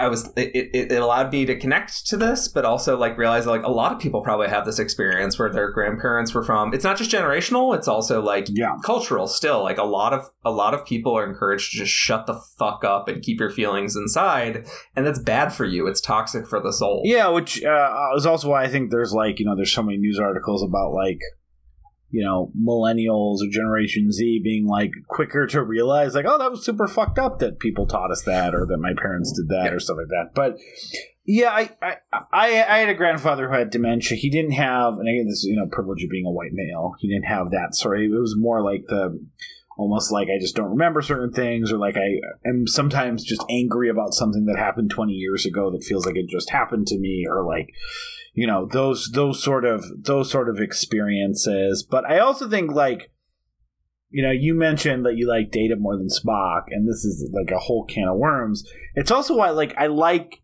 if you get into the philosophy of Data versus Spock, like. I find data a more like I don't I don't feel like it's a complicated discussion into like who he is as a being or like you know who his species is right? He's an android. He was built a certain way. He's striving he's start he's trying to strive to be more than the sum of his parts. That is a uni even though we're not robot men that is a universal experience and something that like has a natural like that you know that person is is is is, is striving towards something good. Whereas Vulcans like if you got into like where they come from originally was this idea of making someone alien and like oh they repress emotion so it's all logic with them. But like you know as we know more about psychology and yes technically vulcans are a different species and i don't want to be a speciesist by judging the culture. But yeah probably like you know this episode makes a case for like hey vulcans who just sit and say have all these feelings and have decided they're better for not uh, expressing feelings because that's the thing about Vulcans. It's not that they don't have emotions; they do. They've just learned through tons of training that we see through various episodes, like sometimes very abusive training, learn to keep all their emotions bottled up inside and not let it affect them or even seep to the surface, except like when they get horny. And there's actually a season for getting horny because if not, no one will mate because they don't have the the, the emotions of like love and lust in the same way. So like yeah, it's. I mean, Vulcans as a species have like they've been a little bit idolized as these per- perfect creatures of logic, and I do think that as the as our understanding of of the human mind and psychology has evolved, that there's been a lot more effort to kind of maybe deconstruct how healthy it is for any species to build their foundation on suppressing certain parts of them that they find undesirable and like punish those that um, I mean, Sarek himself, I don't know if you remember this, was sort of punished and shunned for taking a human wife instead of a Vulcan. Like, these aren't things to aspire to. And I, I Sarek, I think, is the first episode that kind of uh, not the last episode, but the first episode of the series, that sort of starts to go, hey, maybe this is not a good way to live, and maybe not something to Yeah. ins- aspire to. Yeah, So- I mean, it's um, it. it I I uh I like when these episodes sneak up on me. Where at first I'm like, I see this guy come back. I'm like, fucking. Do we do we need to see this guy again? Like it's Spock's dad gets to come back. I mean, in fairness, you are you are living in a world of everyone comes back and everything all the time. Yeah, it was very exciting, and I assume in 1996, let alone 1990, 1990 when Sarek is on an episode of The Next Generation. Y- yeah, yeah, yeah, yeah. I mean, um, like that. That it's also like you. We've talked about X Files and, and such at this period, and how frustrating X Files could be as a fan. Not just because like an a Monster of the Week episode might be paltry, but because like they would completely like throw away things that you had invested time Yeah. into. So I can see why in this time you're like, oh wait. They're taking me seriously, and they're taking my investment in, in, in the show emotionally seriously. Yeah. Like that's amazing. Uh, I am obviously watching it in the era where I'm like, Spock's dad. He's a really good actor. I really liked him. I actually liked him better as the Romulan guy in that, that Yeah. submarine episode. Uh, A the- lot of Sarek. Yeah, but um, yeah, great, great episode. Uh, yeah, um, Yeah, we move on to- um, get your colonoscopies and go to therapy. Uh, I've done one. I believe it. What is it? Forty five now. I'm supposed to get a colonoscopy. I got six more years. I don't know. I'm I'm I'm due in a couple years. I don't think so. I think you- they recommend regular ones at 45, Peter. Oh, I, I don't need to spill my medical history out, Oh, but maybe because so many to. people, so many men in my family have, and we can edit this out. So many men in my family have gotten colon cancer. Oh. Uh, I am supposed to get it at 35. Oh, okay. Well, we might be. Yeah. We might be. You might beat me. You can tell me all about it. um. So the next one is "Remember Me," which is one I actually like debated including this or another one. I love this episode, but I also was like, "There's going to be a part where a character comes back, the Traveler, that Peter's going to go, who the fuck is this guy?" Because, and I'm like, I'm not going to make you watch a first season episode. Like, when and I rewatched it, I'm like, I think he'll get most of this. There's this guy who has some connection to weird dimensional space time stuff they met a long time ago in the first season. I've listened to Blues Traveler. Yeah, whatever. Uh, the hook brings you back. You get it. Um, uh, but yeah, this episode is a great like Star Trek mystery show, of which there are many to pick from that are great in the next generation that we're not covering. Um, but this one I like. I rewatching it too. Like the the connection you mentioned about like that fear of losing people and just the way that Beverly Crusher reacts to what's going on and the way she relies on like the trust of her friends and, and her coworkers is so great. But essentially, yeah, Beverly Crusher welcomes this uh, her an old mentor of hers onto the Enterprise.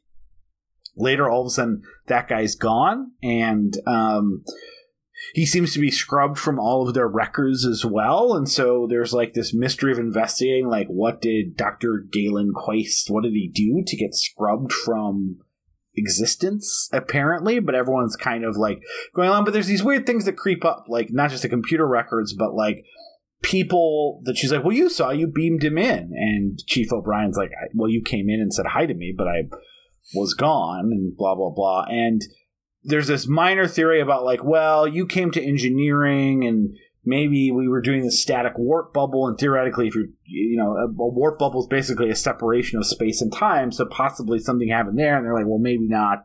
And then the episode goes on you start realizing that it's actually more and more people that keep disappearing. Like at some point you kind of realize like beverly is like i'm the only doctor aboard the enterprise for all thousand people? And everyone's like well, there's only 200 people and there always has been on the enterprise.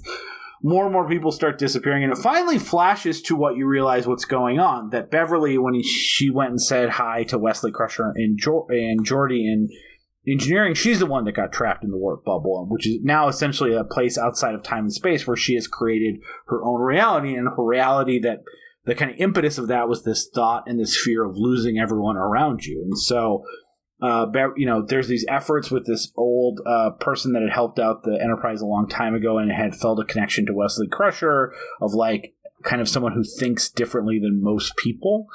Uh, there's an attempt to bring her back. She sees that as uh, a, a vortex that might suck her and make her disappear as well, but it's actually them trying to get her back.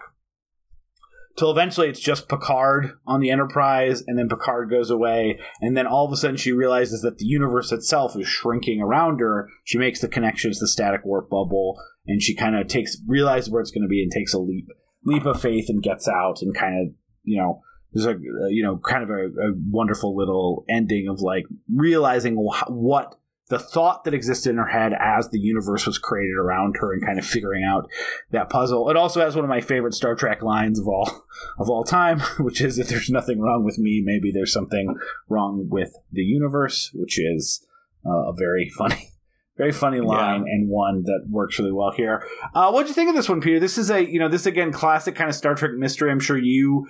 One of the fun things about rewatching is realizing that like oh, in that first moment when like when Wesley turns around and his mom's not there in engineering, we're seeing her get disappeared into the static warp bubble. But at the time, it just feels like oh, she left and everything's going yeah. out of business. So, what do you think of the mystery? Were you confused at all by what the fuck the traveler is? What What did you yeah, think of this one? Yeah, so. I, I thought I did think it was also interesting. Like we, I was talking about how there's a loose theme that connects yeah. all these, and how like it's like a body mind conflict. Like what you want to do with your your mind is limited by your body, or or you know, um, there there's some there's there's some individual sort of plays on the fact that like our bodies and our minds are not always one to one, right?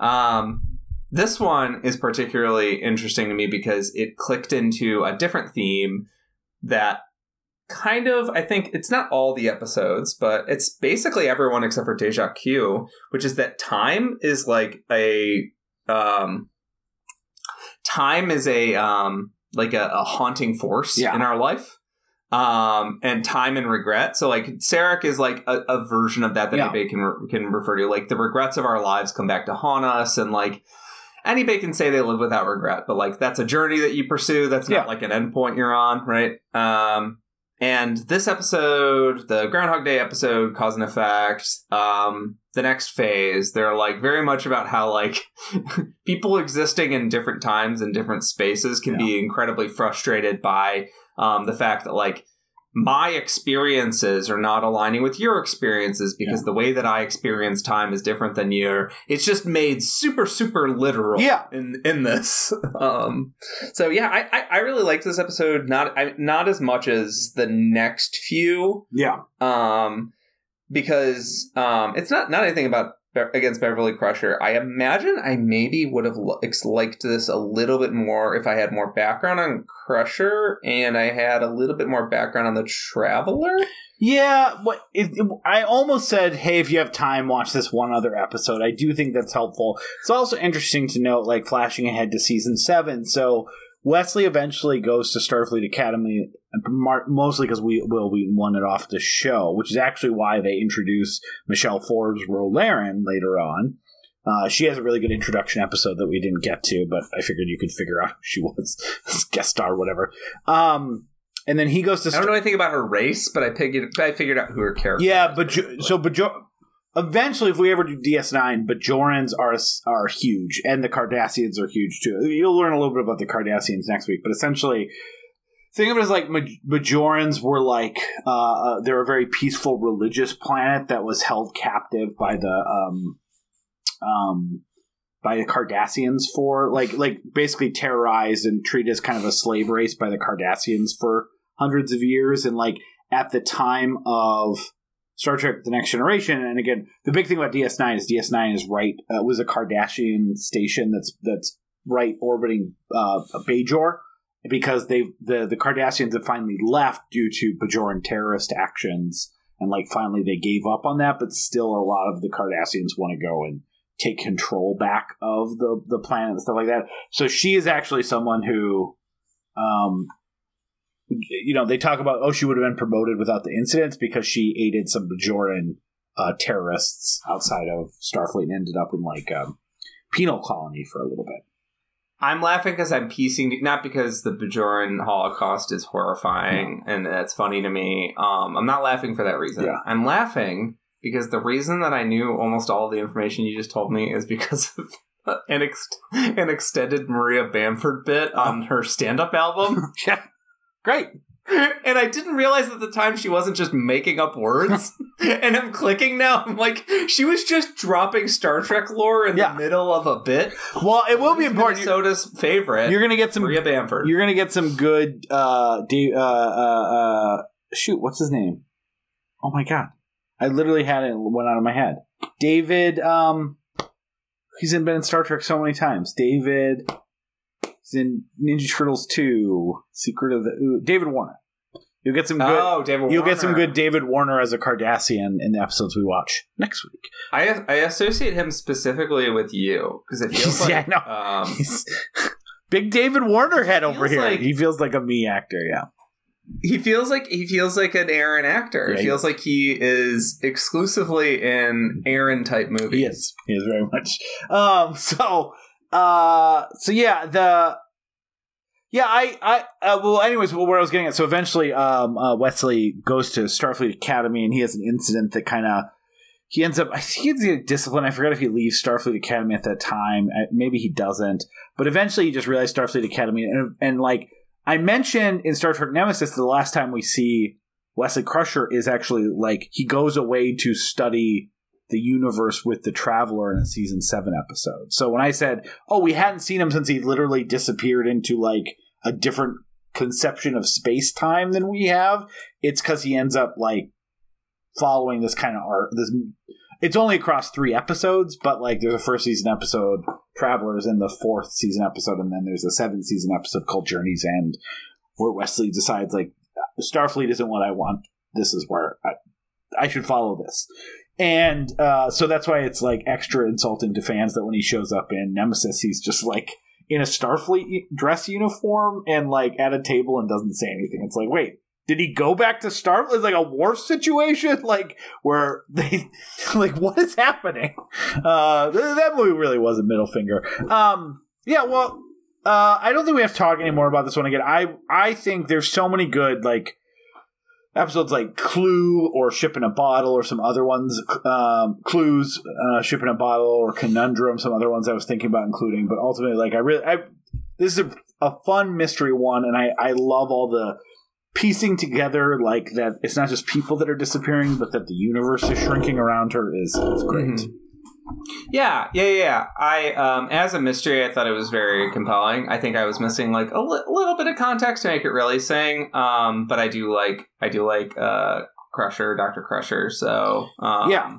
She got a fun relationship with Picard too. They almost, I think they might have sex in a seventh season episode because the you you remember the whole thing with like uh that there's a there is a little runner of like uh, Jean-Luc Picard somewhat being in love with Crusher, but Crusher marries um her his best friend uh Jack Crusher, and um Yes. it's it's Patrick bringing. Patrick Stewart as the captain of the Stargazer sent Jack to his death, and so feels Yeah. like incredible, like not on purpose, but like ordered a ordered a be a very different show. it'd be a very different show. Ordered a mission that resulted in West Beverly Crusher's death, and that's why initially he was like not sure she should be on the Enterprise, and like also like having this immense guilt at like having feelings for someone who chose his friend, and then he sent his friend to his death, leaving his you know object of his affection at a young age with a child who so like there is there is that whole thing. And so like but you know in the first few seasons that's one of discomfort. He doesn't really like children. And he doesn't know he doesn't he doesn't know what to do with this whole situation but he also is like well she's the best and i want to be professional. And so like them developing a friendship later on is also like as evidenced in this episode is a really good like character development that continues on through the through the series. But let's get to cause and effect the groundhog day episode. First thing I gotta ask you, Peter, how excited were you when you saw Kelsey Grammer on the opening credits? And did you forget that he was in the show by the time the end until he showed up at the very? Absolutely, absolutely. Um, saw I, I I saw him in the opening credits, and then I assumed it was some like random thing I missed, similar to uh, showing Wil Wheaton, Yeah. and then he just hi, Yeah. I'm here too. Niles! Or or it was a Beast thing, Yeah. Because like Kelsey Grammer's career had weird arcs where he was the biggest. Yeah. He was on the biggest sitcom Yeah. in the world, and then on the biggest sitcom in the world, Yeah. and then he kind of couldn't get movies made. Um, so I wasn't sure at what era, you know, like at, at, once I put the numbers together, I was like, if he's coming back, This is like this is Cheers era. This is like yeah, he. I mean, that's why he has Yeah. the beard in the later seasons of Cheers. He grew a beard. This is pre Frasier. yep, yep, Yeah. yep. Um, so uh, especially once I saw his face, it, it, it really registered. Um, but uh, ter- terrific uh, gag reveal. It does have a bit of. Unfortunately, Frasier has become kind of a meme. Yeah. But in a, a meme in the way Columbo has, where it's like the meme is really there so people can be like, Frasier's really funny. Or, you know, the Yeah. way Columbo has become a meme isn't like Columbo's stupid. The way Columbo's become a meme is like, Well- holy shit, this moment went so hard. But also, Kelsey teens say. Frasier's become a meme. Separately, Kelsey Grammer has become a meme. So there's so Because much Kelsey meme is, is- tied up into this that, like, seeing like, oh, this cool actor shows up. I I forgot that they said and guest starring um Kelsey Grammer as like Kelsey Grammer in big letters and Captain Bozeman in tiny letters, and I'm like, I would bet money that Peter saw that was like, holy shit, Frasier's going to be in this, and then he just doesn't show up until the end that you 40 forgot. minutes is a long Until- I bet I was like, I bet he forgot. I bet he forgot because at first I thought that it was a surprise that they didn't do like and, you know the first credits like special guest star to not ruin Mm. the surprise. But uh, yeah, no, they do it, but then they really wait uh, to the end. So yeah, this is the Groundhog Day episode. It, star- it starts in one of probably the most striking opening like pre-credit sequences where the Enterprise is like all hands abandoned ship about to blow up. You see the Enterprise blow up, and then you go back and you start. Um, Earlier, you don't quite know what's happening, but essentially it's doing the Groundhog Day thing. Um, they ran into a disruption of the space time con- continuum that essentially all these things keep leading back, but they're because of some you know time space distortion. It's not they there's the while they don't have specific memories, although they're starting to get more and more deja vu around what's going on and questioning things that didn't this happen before. They also have the technology to kind of detect some of the echoes in the actual space time continuum that they're passing through through this journey, and so those two things combined, they get more and more aware. They eventually determine how to send an echo back to themselves. Has to be that that someone can recognize, data can recognize ultimately, and that um, which essentially puts them as they're suggesting options when they're about to collide with this ship that comes through this space time wormhole, make them explode and go back. That data realizes that the message they sent back was not to listen to his own suggestion, but to listen to Riker's suggestion of, and that that brings them to safety. And then they find out that this other ship, captained by Frasier, has um, has been in the same time loop, but for something like seventy years. They're wearing the old, you know, uh, TOS movie ep, uh, uh, movie uniforms and. Uh, have been. It also like the part of the thing is that the crew of the Enterprise starts to like kind of deduce this in like I think they say like three weeks essentially. They really start piecing this together. How dumb is Frasier and his crew for like being in this thing for 77 years and at the end of it he still has he only gets like two He's like- lines but he's like that doesn't seem right to me at all it's also we haven't noticed anything weird because they're closer to the movie Groundhog Day Yeah. as a reference point. Yeah. yeah because they spend a long time in it and we, we basically see almost all the iterations that the enterprise Yeah. crew goes through but um It's it's very interesting though because it's not Groundhog Day in the way that Palm Springs is or uh, Kill Die Repeat, where there's like a one central protagonist character, sometimes two, Yeah. um, who remembers or uh, monday the x-files episode or other things where fox mulder's reliving Yeah, yeah. Um, we I, during our next Groundhog Day month, um, whenever they make Palm Springs two or whatever, and we can justify a month, we should do a special episode that's just like a bunch of Groundhog Day episodes. yeah we've talked about that before yeah Yeah.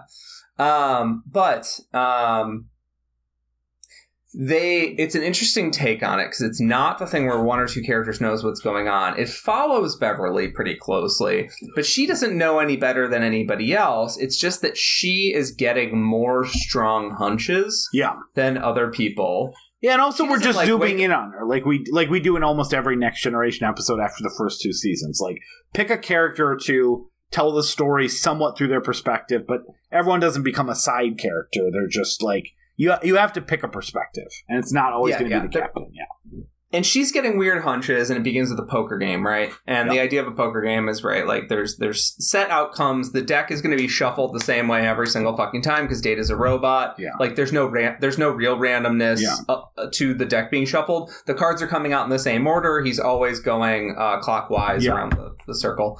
Um so she but she somehow knows like what her next hand is going to be. She she kind of is getting hunches Yeah, Uh, and she seems to be the better. only one verbalizing them. Because even like you know, a couple times they're like, "Have you?" Anytime she asks anyone if they've been experiencing deja vu, everyone goes, "Yeah," and then explains the situation.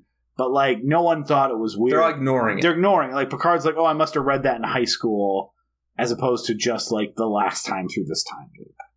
And and what's crucial here is that this is supposed to be a scientific future that has beaten out a lot of superstitions and um, hocus pocus. Yeah. And uh, you and I uh, or our friends may feel deja vu and for a moment be like, be like, is this a sign? Do I need to interpret this as information? Yeah. Um, and that's a feeling that anybody can can um sort of understand, right? Yeah. Um, and sometimes it, it's not even like you kind of realize like oh yeah i probably have sat in this spot when the sun was coming through watching this uh, bluey episode because i do that you know like you know yes. Yeah. And um, however, like a rational version of humans would be in their head, they would say, "Oh, that was deja vu," and in the future, they'd be like, "We did seven thousand studies on deja vu, and we proved that it's Yeah. just the brain is is forming memories, and there's a hiccup in memory forming, Yeah. and it feels like you're experiencing the memory as it's happening." Um, we did brain scans on seven million brains, like Yeah. we, you know, like that kind of thing. Like th- this meant this far in the future, they would be pretty rational about it, which would mean that like Riker probably wouldn't even think to mention deja vu. It would just be like that's a thing human. It's a it is a bug of human brains. Yeah. and then him being like, yeah, I did have a really strong sense that i knew what the next card that you were. That, yeah. what the next card was going to be. Yeah. yeah I, Um, and she, I like that she wins the hand, just like you know by rules of poker. Yeah. But then as the they go on, like Riker's hunches make him beat her. Like the outcome of the game actually like gets worse for her because she's just Yeah. like yeah that's she's a, not worried about the game anymore either. that's a really good point. Yeah and there's all those little moments of like her figuring out through like oh it, it is the only groundhog day thing. Like so much of the groundhog day template is that like don't explain it right? We don't know why fox mulder repeats monday over and over. It's just a it's an x-files thing. We don't know why you know phil connors repeats it. To be a better person sure but you know why was he chosen or something like that palm springs like i don't know there's a weird magic fountain in the center of the who knows? Like this is one that's like again it's not like serious science but it is like they aren't like convincing people of their hunches or trying to change their behavior. They're like how do we get evidence of this? And like beverly helps discover it both by recording the disruption because she a- action that they passed through and like figuring out that uh, you know Geordi's visor is picking stuff up and like they are attempting in a way not just as a group effort which is interesting but also to kind of like okay this is a problem we can solve as opposed to like an ineffable mythical magical thing that exists until who knows when. And and that's that is, that does separate it. I also like the thing that like frustrates me a little bit when i was a kid watching this that i have more of an appreciation for now is like every time picard says everyone's like oh we're gonna blow up we have recordings of us blowing up. We think we're stuck in something weird. Should we do anything different? And every time everyone goes no no no no. Like let's just do the same thing and we have to like trust our instincts. And yeah you called it out early. It's not it is it's kind of like peter we joke about it all this time when we listen back to our our old episodes of this show. How many times we think of something that as a response to the other like you'll say you'll be listening to a recording and you'll say something. I'll think of a response to that. And then me from five years ago says that response word for word. And it's like oh my god. Like it happens so often. I, I, I happened to me recently. I don't always re-listen to our episodes, Yeah. but it happened to me recently with um, me trying to catch up and be like, what state of mind was I in when we were recording the last few Star Trek Yeah. episodes? yeah it- And I the exact the exact same thing happened where I made a joke in my car, and as the last word to myself in my in my head, and then as the last word was coming out, I started saying the joke on the track, Yeah. and I was like, okay, and it happens so often, and I do think like podcasts are, are probably one of the only mediums where you because it is extemporaneous and we're not thinking through our responses and we don't do any surprise spoiler, we don't do any written material beforehand. But it's also you and I having a conversation. I'm literally just reliving conversations that I had with a friend, Mhm. and so I literally am reacting to what you are saying to me. And like, there's just a part of my brain that goes, "This is what you should say," or "That's the joke." that connects. And like it's scary how often that happens. And that i think that's reflected well in like this episode that like it's not a bunch of people being stubborn. It's a bunch of people that are just like you know how much free will do we have in the moment? They're just reacting to stimuli in a way that even knowing that their initial reaction is under some level of scrutiny don't really have a the free will might not be the right term, but some ways, yeah, they don't really have the free will to change it because it's not thoughtful. And that's why they're like, we're just going to go for it, and let's say if we react to it, and we're smart enough, we'll figure it out. And they can't do that because how they reacted to it that got them blown up the first time is the same thing they're going to do every time in those quick moments, even knowing that they should be second guessing themselves or thinking through if they just don't have the time to do it and they're their minds are programmed through both a combination of genetics and experience to like spit out whatever it is on short notice. And so I, I that was an element of this episode that frustrated me when I was a kid because it felt like a plot contrivance to keep them headed towards the space time continuum. And it is that, but it's also I think a, a more interesting statement on just like how humans are programmed in a way that we don't like to think about sometimes. You're abs- absolutely right. Um, the um, I do sometimes get stuck in that thing where it's like, oh, that's annoying because it's realistic. Yeah. um, Yeah. which is like, you know, sometimes it matter like for something that's pro- supposed to be purposefully sort of antagonistic. It's good, but it's like, does everything need to be purposefully antagonistic? Um, for this, I do think that in a 40 minute window, having to watch the Enterprise blow up all those times does feel like too much. And I understand. And I think it, the funny thing is that I think it's the right amount of cycles. Yeah. Yeah, Like, it's like it's right four or five. Yeah. The restarts are not like watching the poker scene play out in different ways over and over again is not frustrating. Yeah. Watching everything get fucked up and blow up again is is is frustrating to me. Um and I think that that's just a, a byproduct of it being 40 minutes and that like every few minutes like something very catacly- cataclysmic and violent happens Yeah. and you have to watch that shaky camera Yeah. because they're like oh no I mean, it oh, is no." like it is fucking cool to see like the you know you've seen the Enterprise up for real because in one of the first Star Trek Next Generation things that you saw, but like that crash landing is so good yeah, it, like it was insane to you know even kind of knowing the plot of this episode to just see like the opening scene of Star Trek and the Enterprise blows up. Like obviously you're gonna get it back, but they. They still blew up a fucking giant model. Like it wasn't as detailed as the one they used for everything else, but like it's a real model they exploded. Yeah, yeah, yeah. And I'm not saying I'm not saying that I didn't want to watch the model explode. I'm merely saying that it lo- it, it, it has some sort of like dulling emotional impact Yeah. watching it happen over and over and over again from the same angles. Um, in 40 minutes. You wanted Frasier The back. exact- You just like bring out Frasier, get him out of the Bring out cur- Frasier. the literal space time curtain. Honestly, though, one of the best, co- smartest conclusions to a Groundhog Day scenario Mhm. everybody realizes together what the fuck just happened. At the same time, you're like, what? What's the deal with that other ship that looks like an Enterprise Yeah. ship? Is that them? Like, it's a good mystery, Yeah. right?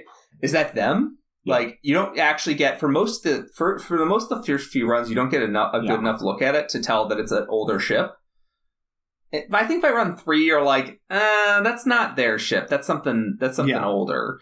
By run one or two, you're just like, you're, it, it, might as well. Yeah, you're thinking about the Enterprise explode, not about the ship. And yeah, it is a great little twist that it's another ship and it's been in there for 78 years. And again, just a ship full of dum dums. Not It's once, dumb. not once in ship. 70 years. they, no one ever went like, "Hey, did this happen before?" Like, uh, which is like I, I said, why that's funnier is because at the time that this episode was, Kelsey Grammer and was so entwined with his Frasier character, who was a blowhard but incredibly intelligent. Like that's the joke of Frasier, right? These people are socially inept and focus on the wrong things, but on paper, he's a very smart, celebrated psychologist. Where now the meme about Kelsey Grammer is that he's a huge dumbhead. so I do think it. He's a dumbass with this really intelligent sounding transatlantic accent. Yeah. Yeah. Um, so he sounds really smart, but then when he like he's like purposefully playing into like right wing politics Yeah. because right wingers will make get his movies made. Yeah. He's like, uh, yes, of course I consider myself a Christian. Yeah. I know. He's so. Of course I worship our, our Lord and Savior Jesus Christ. But that's why it's funny because like now Kelsey Grammer is like, oh, you're a huge dum dum, and him playing this guy that didn't realize anything was going on for seven to eight years fits a lot better. Anyways, it's been a bit. we got two But more I do episodes. still love him in this era as a performer. Yeah, I do too. rewatched most of Frasier uh, a couple years ago. I guess it was during COVID, so three years ago. Um, rewatched most of Frasier. Um, and I was and I was just enamored with it, and to the point that seeing him brought me genuine joy in this episode. I Um, mean, Frasier and Cheers are both incredible shows, and like I feel like they get passed over for the Seinfeld as like the edgier take, and the um, uh, Friends is the consensus pick of like the sitcoms from those times. But like Frasier goes down Frasier's so better easily. Friends. Oh yeah, I mean, I mean, the Emmys thought so because that's why it like won seven years in a row. Uh, Seinfeld could barely eke out a win. Uh, anyways, the next Oh, phase. while we're there, really quickly, I just want to point out that it's better for that entire crew to be kind of dumb because the alternative is every single cycle oh yeah, very stressful. they went a little fucking crazier, and then every single cycle, one person on the crew goes, "I wonder what his face would look like stuck to a mirror," and then they start carving that person's face off. You're saying like every cycle is the fucking event horizon.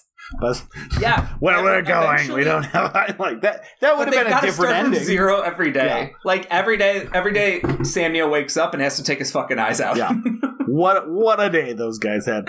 Uh, well, also you don't. know One of the fun things. I hate Mondays. One of the fun things about it is that like you don't know how long it is, right? Like it's not like a 24 hour day like a Groundhog Day or Palm Springs. Like theoretically, that it sets it flings them back. Could be a week. Like they're living the trip every single week. I think even. It's true. It's- day is a Yeah, euphemism. Um, all It might be six hours. It might be six days. So the next phase, you haven't got a Geordi episode, which is fun. Uh, Geordi doesn't always have the best episodes, but obviously LeVar Burton is amazing one of my favorite characters on the show. Uh, this is uh, one of my favorite, like, just fun adventure episodes that the show does with this, like, cool sci-fi, you know, concept around, hey, what if you could cloak but also phase through matter?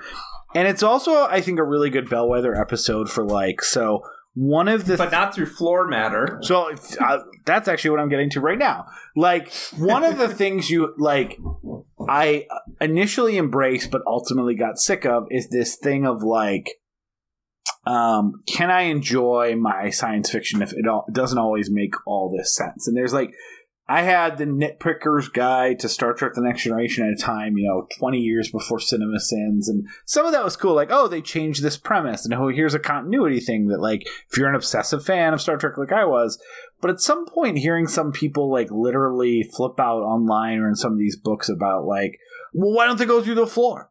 Or how could they take over Vulcan with twenty thousand ships? You couldn't take over Cleveland with twenty thousand ships in this like other episode stuff like that. And like at some point, it's like just eh, you know, it, it is the Mystery Science three thousand thing. Like it's just a show I should really just relax. And yes, Star Trek takes itself seriously and takes some of its science seriously, but it also is trying to deliver an entertaining experience. And like if you are caught up in, you know, I, I think this is a good one because like there's tons of those, like being possessed by aliens in an episode, like or all these other things that are like unrealistic even from a science fiction concept, but they make fun episodes a lot of times. And so like yeah, you can't figure out a way to do this and explain why they don't go through the floors or elevators or everything else, or like can't breathe air immediately and just suffocate and die because their lungs aren't phasing with the oxygen. But you have to like go on one hand i could have that or i could have an amazingly fun episode where two people are cloaked and passing through matter and you get to do like you said like a real uh, a full tom sawyer episode where everyone on the crew is reacting to Geordi, who's been a long-term member and Ro who's a relatively recent addition to like the recurring guest star cast have died and seeing the way that everyone interacts with that. Like and that's the plot. Essentially uh, there's a Romulan. Romulans are working. They help uh, uh, uh, a Romulan uh, small science ship that is stalled out and their engines are failing. They because they're the Federation, even though they're kind of quasi in a cold war with the Romulans, help. Um, but meanwhile, Geordi and Ro Laren get phased out of existence because the what they were doing out there was testing a new type of cloak that would allow you to hide in a star because you're phased. You can phase through matter. They think they're initially dead when they get back in the Enterprise. Very funny lines about Geordi going, "What do you mean I'm dead?" And I still have my like uh, I'm a, uh, and I still have my visor. I'm some sort of like clothed ghost, blind clothed blind ghost, like um and uh, he uh, yeah so they eventually realize what's happened. Uh, and then also the romulans are sending a, a like an energy beam into the enterprise that's going to explode it when they go to warp. So they're not just trying to like unphase so they can regain their life and eat food and you know be back in their reality again but also to save the enterprise from blowing up. And they realize that they create fields every time they pass through matter. So they're trying to like get data who's been trying to clear all of these chronoton fields on the ship to figure out to to make the connection that when they are pat that there's actually a life form that's creating these they're not randomly occurring. There's also a romulan who's been phased out of existence with his phaser who attempts to kill them and so there's all these fun chase scenes through literal matter through the enterprise and then they eventually use that disruptor to explode uh, and uh, cause enough chronoton fields during their funeral to make them appear for a second, and Data puts everything together. And that's there's so many great little scenes of like like Geordi being so excited realizing his friend is going to put everything together and solve the mystery and save his life of Data trying to plan the funeral of the only person who ever he ever considered a friend but also like some very touching moments around like you know, everyone else treated me like a thing, and Geordi was the first person who talked to me like a person, and like, you know, I consider him my my best friend. Is like is is such a great like little data moment. Uh, yeah, I, I like again. This is not your heady sci-fi concept, but this is such a fun episode. Yeah, I uh, I really liked it. Um, I'm a little torn on the fact that like there's a like a plot to sabotage the Enterprise, and that like adds like a ticking clock that they have to solve for. Yeah, because it works. It absolutely works. But like I so enjoyed the first half or so of Yeah. the episode where it's about it's like a ghost story. It's Yeah. about like it's about two characters spending time together, trying to understand each other's like perspectives towards death and like what the rules of their scenario are. And then the second half, they realize that they're not they're not dead. Um, I guess Geordi never really thinks he's dead, Yeah. but um, Geordi is behaving as if he's in death denial, yeah, right? Um, yeah, and that's the way Rowan Ro thinks that what he's doing too. Like, you just need Yeah. to accept it. Yeah. And I kind of liked the first half of the episode Yeah. better than the second half, but the second half does have uh, a fantastic ending. Um, so I I do love like this idea that like the show is so good at this where it like within the 40 minutes it can sometimes tell you two stories, Yeah. right?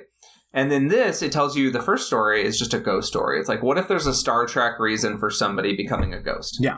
And Um, and can see their own funeral, does the Tom Sawyer thing, all that. Yeah, because that's and that's like you know exactly. It's Tom And that's a fantasy, It's also- like, it's a common fantasy. I mean, I, I don't know who doesn't have that fantasy of like sometimes, What would in- peop- yeah, like like even if it's like in a very negative context, like man, if I died tomorrow, I'd love to go to my funeral and see how sorry you are, like when you're a kid, or like have a bad Yeah. breakup in high school. But even now, you're like. Man, what would happen if I died tomorrow? Like, who would show up to my funeral? What would people say about it? Like, it's impossible not to think about that kind of stuff. Yeah, you're right. I do associate it with being like a emo teenager. Um, Yeah. but it is certainly a thing that like I, it pops up in my adult life, just less maliciously. Yeah, Um, yeah. I don't. Not as revenge, but just a general curious. And of course, you know, just like what a, what a people and it's because I, I think it's because like it's healthier to not think t- too deep about what people think about you. Like, Yeah. if people choose to spend time with you willingly, like, Yeah. They probably like you. Just try and treat them as best as you're physically capable of. And if they give you feedback about why you're not a good person, then Well, and Roger take that feedback. Roger Ebert Uh, always had like- this good thing about like why humans are so like worried about death is because like we're we're generally creatures that are like interested in the dramatic and interested in endings and our and our death by its nature is like a premature ending right like we want to know what happens next in the story and when you die you don't know what comes next in the story you're not there to experience about it so like especially as it relates to you, there's a general natural like curiosity that at its nature will never be sated around the idea of like, well, what will happen at the end of my life? What comes what comes next in that story? And why that Tom Sawyer myth or like the, the sequences here are so like generally satisfying is you're having characters live a fantasy that almost everyone has had at some point that none of us will ever get to experience unless we do Yeah. something incredibly fucked up. Yeah, yeah, yeah, yeah. And um, and I, I do think it's interesting how like like because you don't know like let's say let's say the afterlife is real. I don't happen to believe it's real, but like you don't know Right. actually until you get there. Yeah.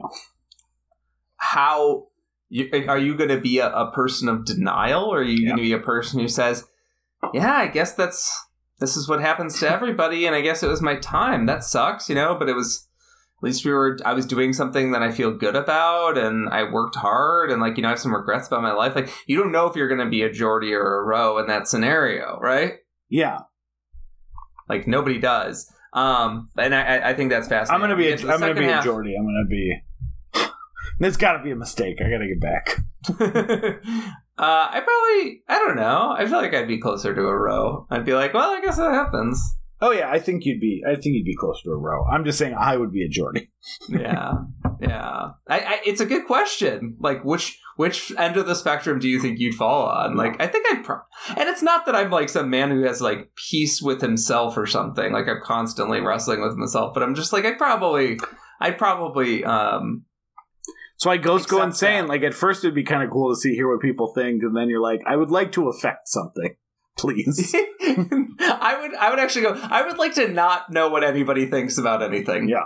i'm done with that i died can Yeah. i be can i just move on can i can i stop having people's will exerted on me Yeah, well, I mean Uh, that's that's reflected here a little bit too, because Data's kind of quizzing people about their death rituals, and I love like Worf, who's like kind of like impatiently listening to Data talk, and is like, "Look, I really can't even engage in this conversation. I am so jealous of these two getting to die a warrior's death and go." Yeah. it's like it, it is also like in a in a show that only got better and better at character moments. Everyone with like Riker having some hidden secret that never gets revealed about what he was going to say about Ro and Picard, like you know, telling the stories about Geordi when he met as a young engineer and like a story that obviously we never got to see. Like all just like little amazing character moments that just shows how well sketched at this point the entire crew is. Yeah, and the, the Ro thing is interesting. Does that ever come back? Uh no, not really. I mean Ro comes back. Sorry, do, do you ever get to find out what Riker thinks about Ro? No, I think he thinks he's like a. I think this show is like implying that there's some sort of like attraction between the two of them, and like if it is, it's unrequited at any point. But like, Because they move on, they move back to the Troi, uh, Troi Riker. no, they never do. Actually, they don't on the show at all. Um, I mean, in the movies. yeah, in the movies, actually, they move on to the Troi Worf thing. Spoilers for a few episodes you'll be watching next next season. Uh, or next, Yeah, next that's episode. Yeah. That, that I mean, that's you know, like I, it makes sense that especially in the future, like these people would date other people. Well, part of it too, like some of the context that you, I think you might end up missing this is that, um, Troi. Remember, Alexander Worf's son is on the ship as of like, or maybe you don't know that. So he he yeah, yeah, little, little, little, little Worf. I remember. yeah, but he has he has Alexander go live with his parents on Earth. That's the plot of Family that he's not like right, and then but in there's an episode in the fifth season where his parents are like, he needs like a Klingon and a fatherly influence. We can't just raise your son for you. And Troi like helps Worf deal with like how to be a parent, and like Yeah. that ends up building some connection that is like dipped into maybe it could be romantic. Yeah. And- and so uh, the funeral thing, um, I'm not sure if you've had a similar conversation before, but my brother and I left my grandmother's funeral, and we both agreed we were like, absolutely no funeral homes, um, and uh, absolutely no funeral home dirge bullshit. Um, and like we just set a bunch of other rules. Yeah. We were like in agreement. We like shook hands on it. Like we were like, none of these like I remember all of them, but it's not worth going through Yeah. the list. Um, and he's like, yeah, and if I like you have the wherewithal, like make a playlist of good music that like you like, and have like beer and like have it be like a hangout thing, Yeah. and hopefully at my house, right? Yeah. Um, and because that, that's actually like the reason funeral homes came into it came into um, popularity is because of marketing. Yeah. Um, originally, you used to uh, have uh, and status and everything the home. else. Yep. Yeah, yeah. Um, that's where the term living room came from. It's like a marketing thing. Like you're not supposed to keep the the dead in your home, whatever. Yeah. So, um, all of that. Uh, and funeral and famously nobody likes going to funeral funeral parlors. Um, and it's something that is gradually, I think, going to be sort of phased out or changed over time because like it's very much yeah, the youth are very thing. much like well as as like the concept of like oh God doesn't like it if you mess up your Yeah. body, keep it preserves. He's very this guy got a lot of hangups and like don't get on his bad side. yes. Um, and, and I think yeah. what about the resurrection where you have to go back in your body? You want a pile of ashes? You want to be a fucking pile of ashes for eternity? Pay us thirty thousand dollars. Yes. And yeah, that's the other that's the other piece, right? Is that like um cremation is like probably gonna be the only thing any of us can afford in the future. So Yeah. um and it's all it's I, I don't want to be put in a box where my body just fucking Yeah. becomes a, a I've seen too many horror movies. I do like the David Cross thing, like just throw me in a dumpster out back, like. Doesn't David Cross bit also go? Give me just some pedophiles. Yeah, Or not I know. pedophiles. Give me some nec- Ne- yeah, necrophiliacs. let them have a little fun. uh, I'll be dead. I'll be- exactly. yeah. I don't really care. But the point, the point is that like I don't want people to feel obligated to go to a, a funeral parlor because those places are fucking awful.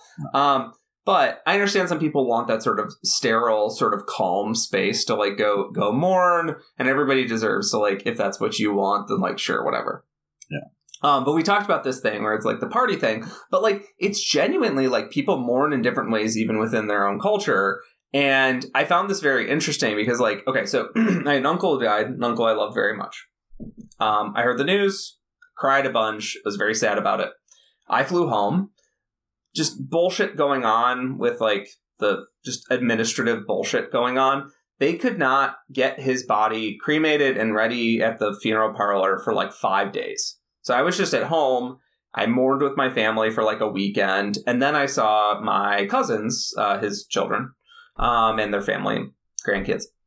And by the time that I got there, I was like excited to see them, and like I was in a good mood. I was like, I had already moved through the initial stage of just like mourning and just being like, I'm really sad that this that my uncle's gone, yeah. and I moved on to this new stage, which was just like.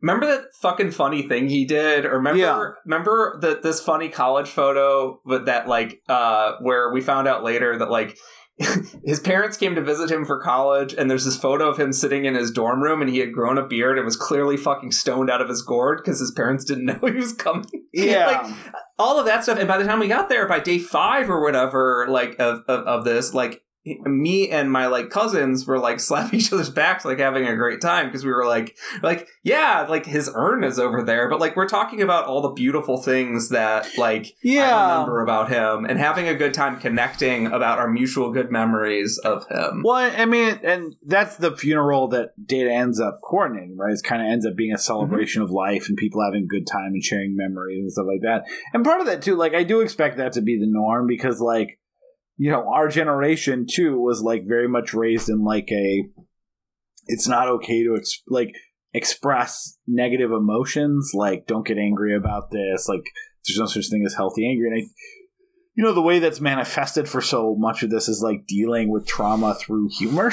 Because, like, well, I can't get angry, but I can laugh about it. And, like, Yes. like you can you can say that's good, bad, or otherwise, but like it also means that a lot of the way that I I do process bad things by trying to remember funny things about it or seeing a, a humorous side of it and something like that, just because like that is kind of the way you know that we were again right wrong or otherwise how we were raised. A lot of us were raised. And so i i do think that idea of like the celebration of life and remembering the funny stories and you know occasionally making gallows humor around like uh hope his urn doesn't tip over he would hate the mess or something like that like Yeah. is a very prevalent way to kind of express grief based on just the way that we you know a lot of us were brought up to so And it's not always avoidance behavior. no no It can't. it can be avoidance behavior, but like I don't think finding like my I talked to my mom about this afterwards, and she was like, I don't think like making jokes about this is like I think it feels like avoidance, and it was like, Mom, we spent like five days sitting in this. Yeah. like I think by day six, um, we're we're ripe to, to, to like make jokes and like like come up with something funny about my uncle, the like weird quirks that he had. And, like, Yeah. him. And sometimes And, when like- you're connecting with other people who share the same like positive memories, it's normal to like Yeah. you know again the good, the bad, and the other stuff. Um, I don't want to give you disservice to our last episode, so I do love this episode. This on paper, when I was a you know 11 year old who's trying to watch all the Star Trek episodes. I could, I was, I would have. This wasn't one I was like excited to watch, but I it was very well regarded in the stuff I was even reading at the time, and so I, I recorded it. And I instantly fell in love with it, and I've only fallen in love with it more. And you know, just for some additional context, this is usually along with an episode of Star Trek Deep Space Nine called Far Beyond the Stars. Like, if you're reading a list that says the best Star Trek episodes of all time, you are extraordinarily likely to find either this episode or that DS9 episode Far Beyond the Stars as the number one on this list. And, you know, neither of them are necessarily representative of what most Star Trek episodes are. Uh, Far Beyond the Stars is kind of a similar thing where essentially the cast is playing different characters. It's kind of a it's the what's reality. The cast is playing characters who is writing a where where the captain Benjamin Sisko, who's a who's a black man, is writing a story of Deep Space Nine, and um, he is constantly told he shouldn't be writing about a black captain. Uh, on a futuristic space because of you know racism in the 40s and stuff like that and this one is very much about like again not about captain picard's life but about this idea of him being transported and living another life for 40 or 50 years and remembering all of it in the blink of an eye as a way of like remembering a civilization so i, I think the irony of those those two usually being on the place of the top t- of the top two episodes of Star Trek is that they're again they're they're they're exceptions rather than the rule to how most Star Trek episodes follow. But on the same note, they also note to what I think Star Trek can aspire to be because essentially you have a whiteboard with what you want to do when it comes to Star Trek. You can do parallel evil versions of yourself who have goatees. You can do the Groundhog Day episode. You can do a character drama about a someone who falls in love with a robot, or more goofily like hippie aliens, or a sex game that everyone gets addicted to, or or just straight up space battles or something like that. But you can also do this incredibly odd, esoteric, touching story about Picard living 50 years of his life as a different person on a planet having kids as that planet's way of telling their story of their destroyed planet through supernova uh, to to the rest uh, to literally one person in the entire universe um, and yeah, I think it's a beautiful, touching episode. I'm not surprised why it gets the accolades it has. I wouldn't put it as my personal favorite Star Trek Next Generation episode, but it definitely is is up there. What what'd you think of this one? Oh, it's beautiful. Um, I you know it's it's a sci-fi show, so they have to inherently come up with some goofy framing device to get you there. Yeah. But the goofy framing device, I think, is um, additive because I do like this tension. Um, it's the tension is a good symbol for our lives. So the tension there is you're watching what seems to be a beautiful semi idyllic um, version of reality.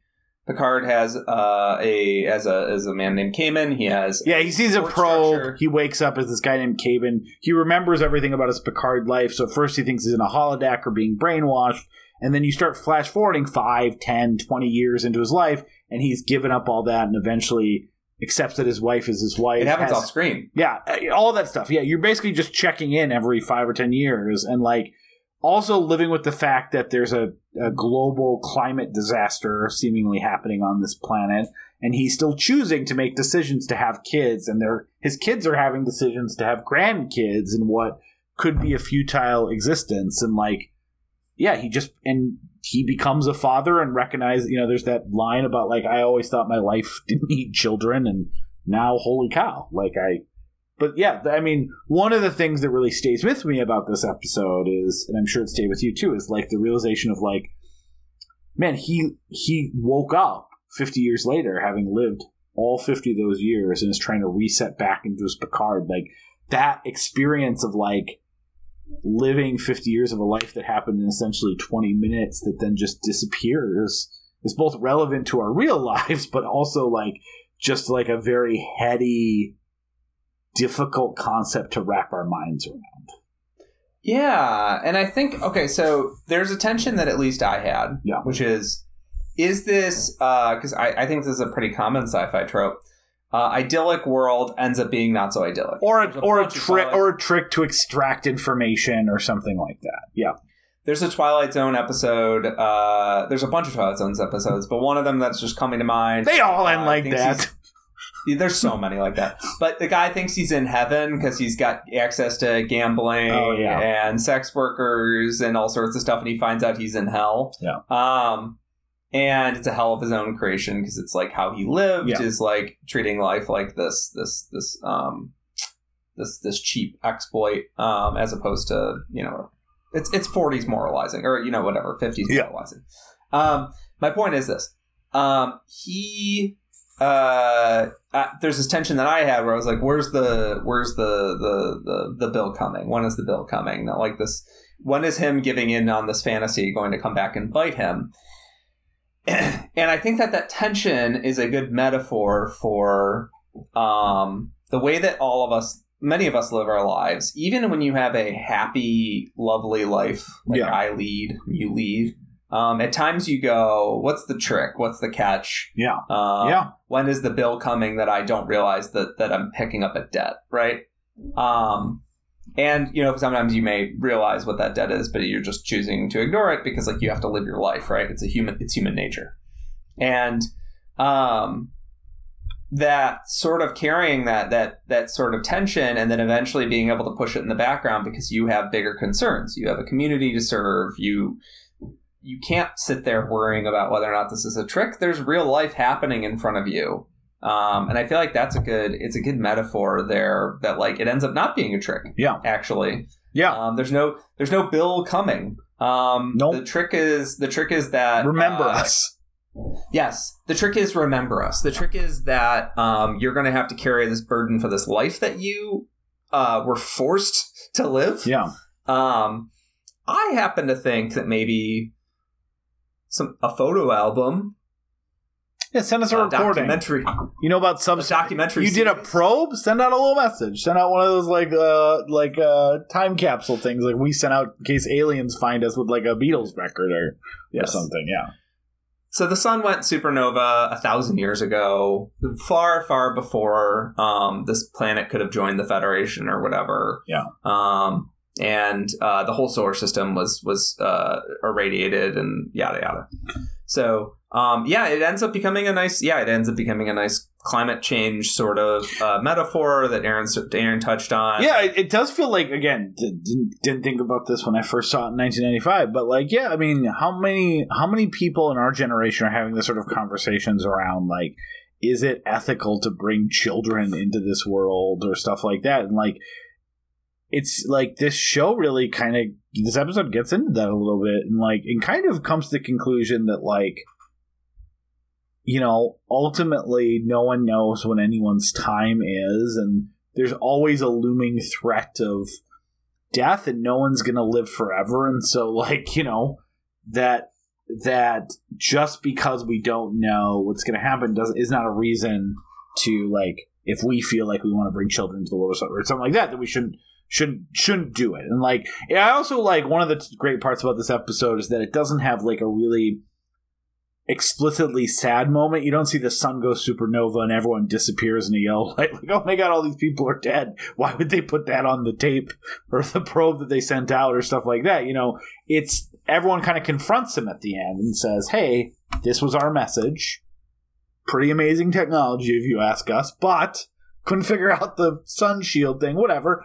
Anyways, uh yeah, we're all please remember us stuff like that. Like there is this great I think it's it's very be very tempting to show the destruction in a way that like was there to like get you at the and I love the way it sen- essentially says, "Hey, remember us? We we were people. We loved. We existed. Goodbye." And like that. That's it.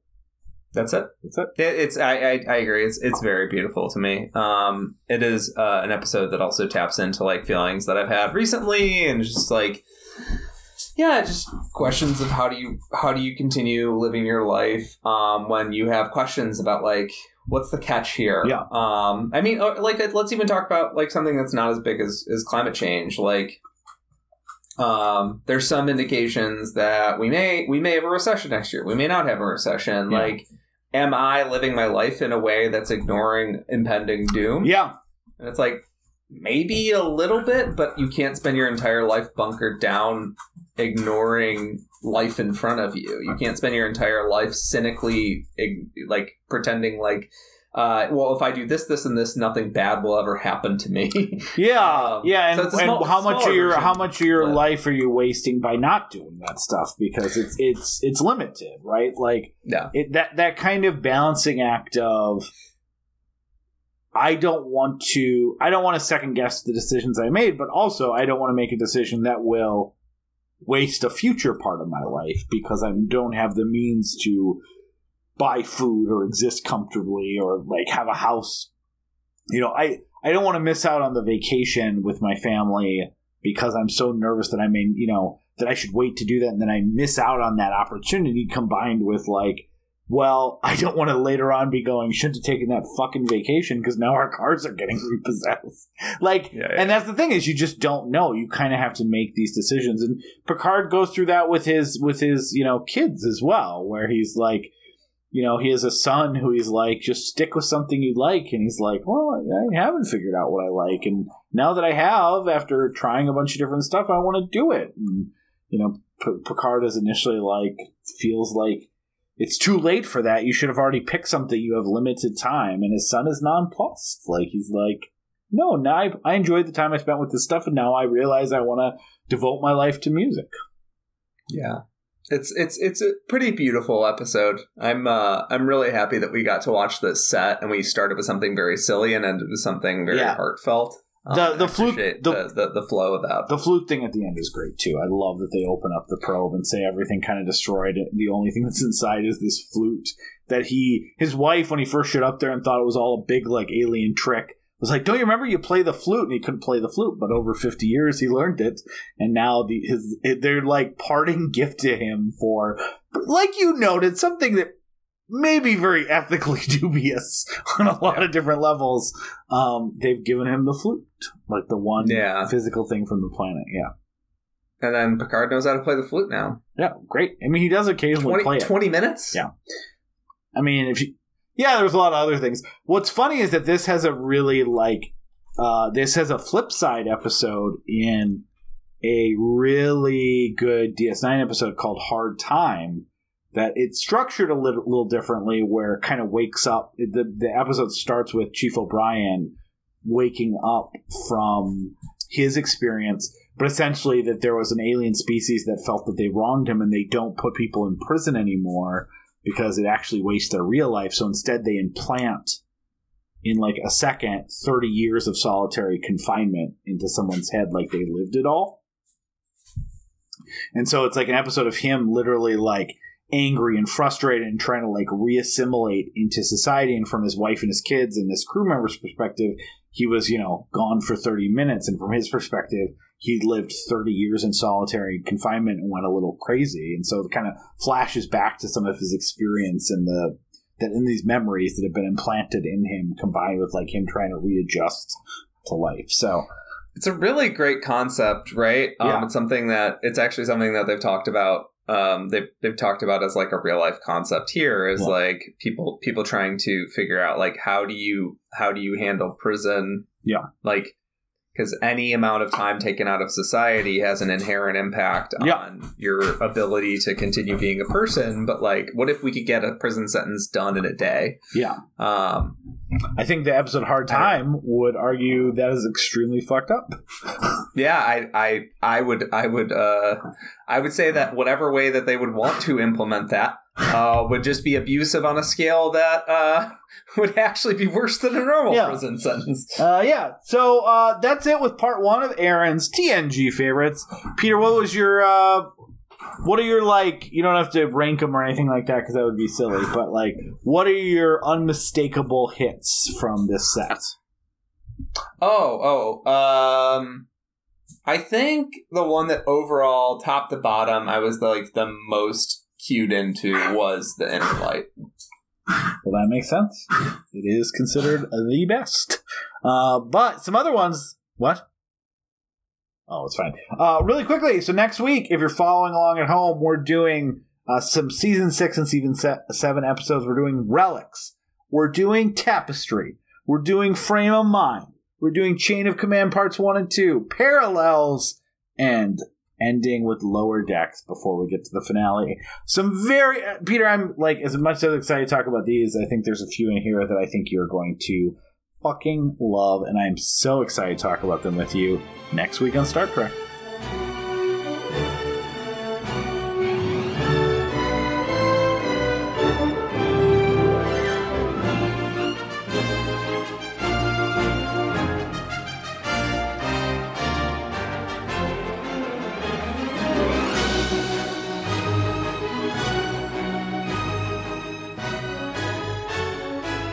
Thank you so much for listening to We Love to Watch.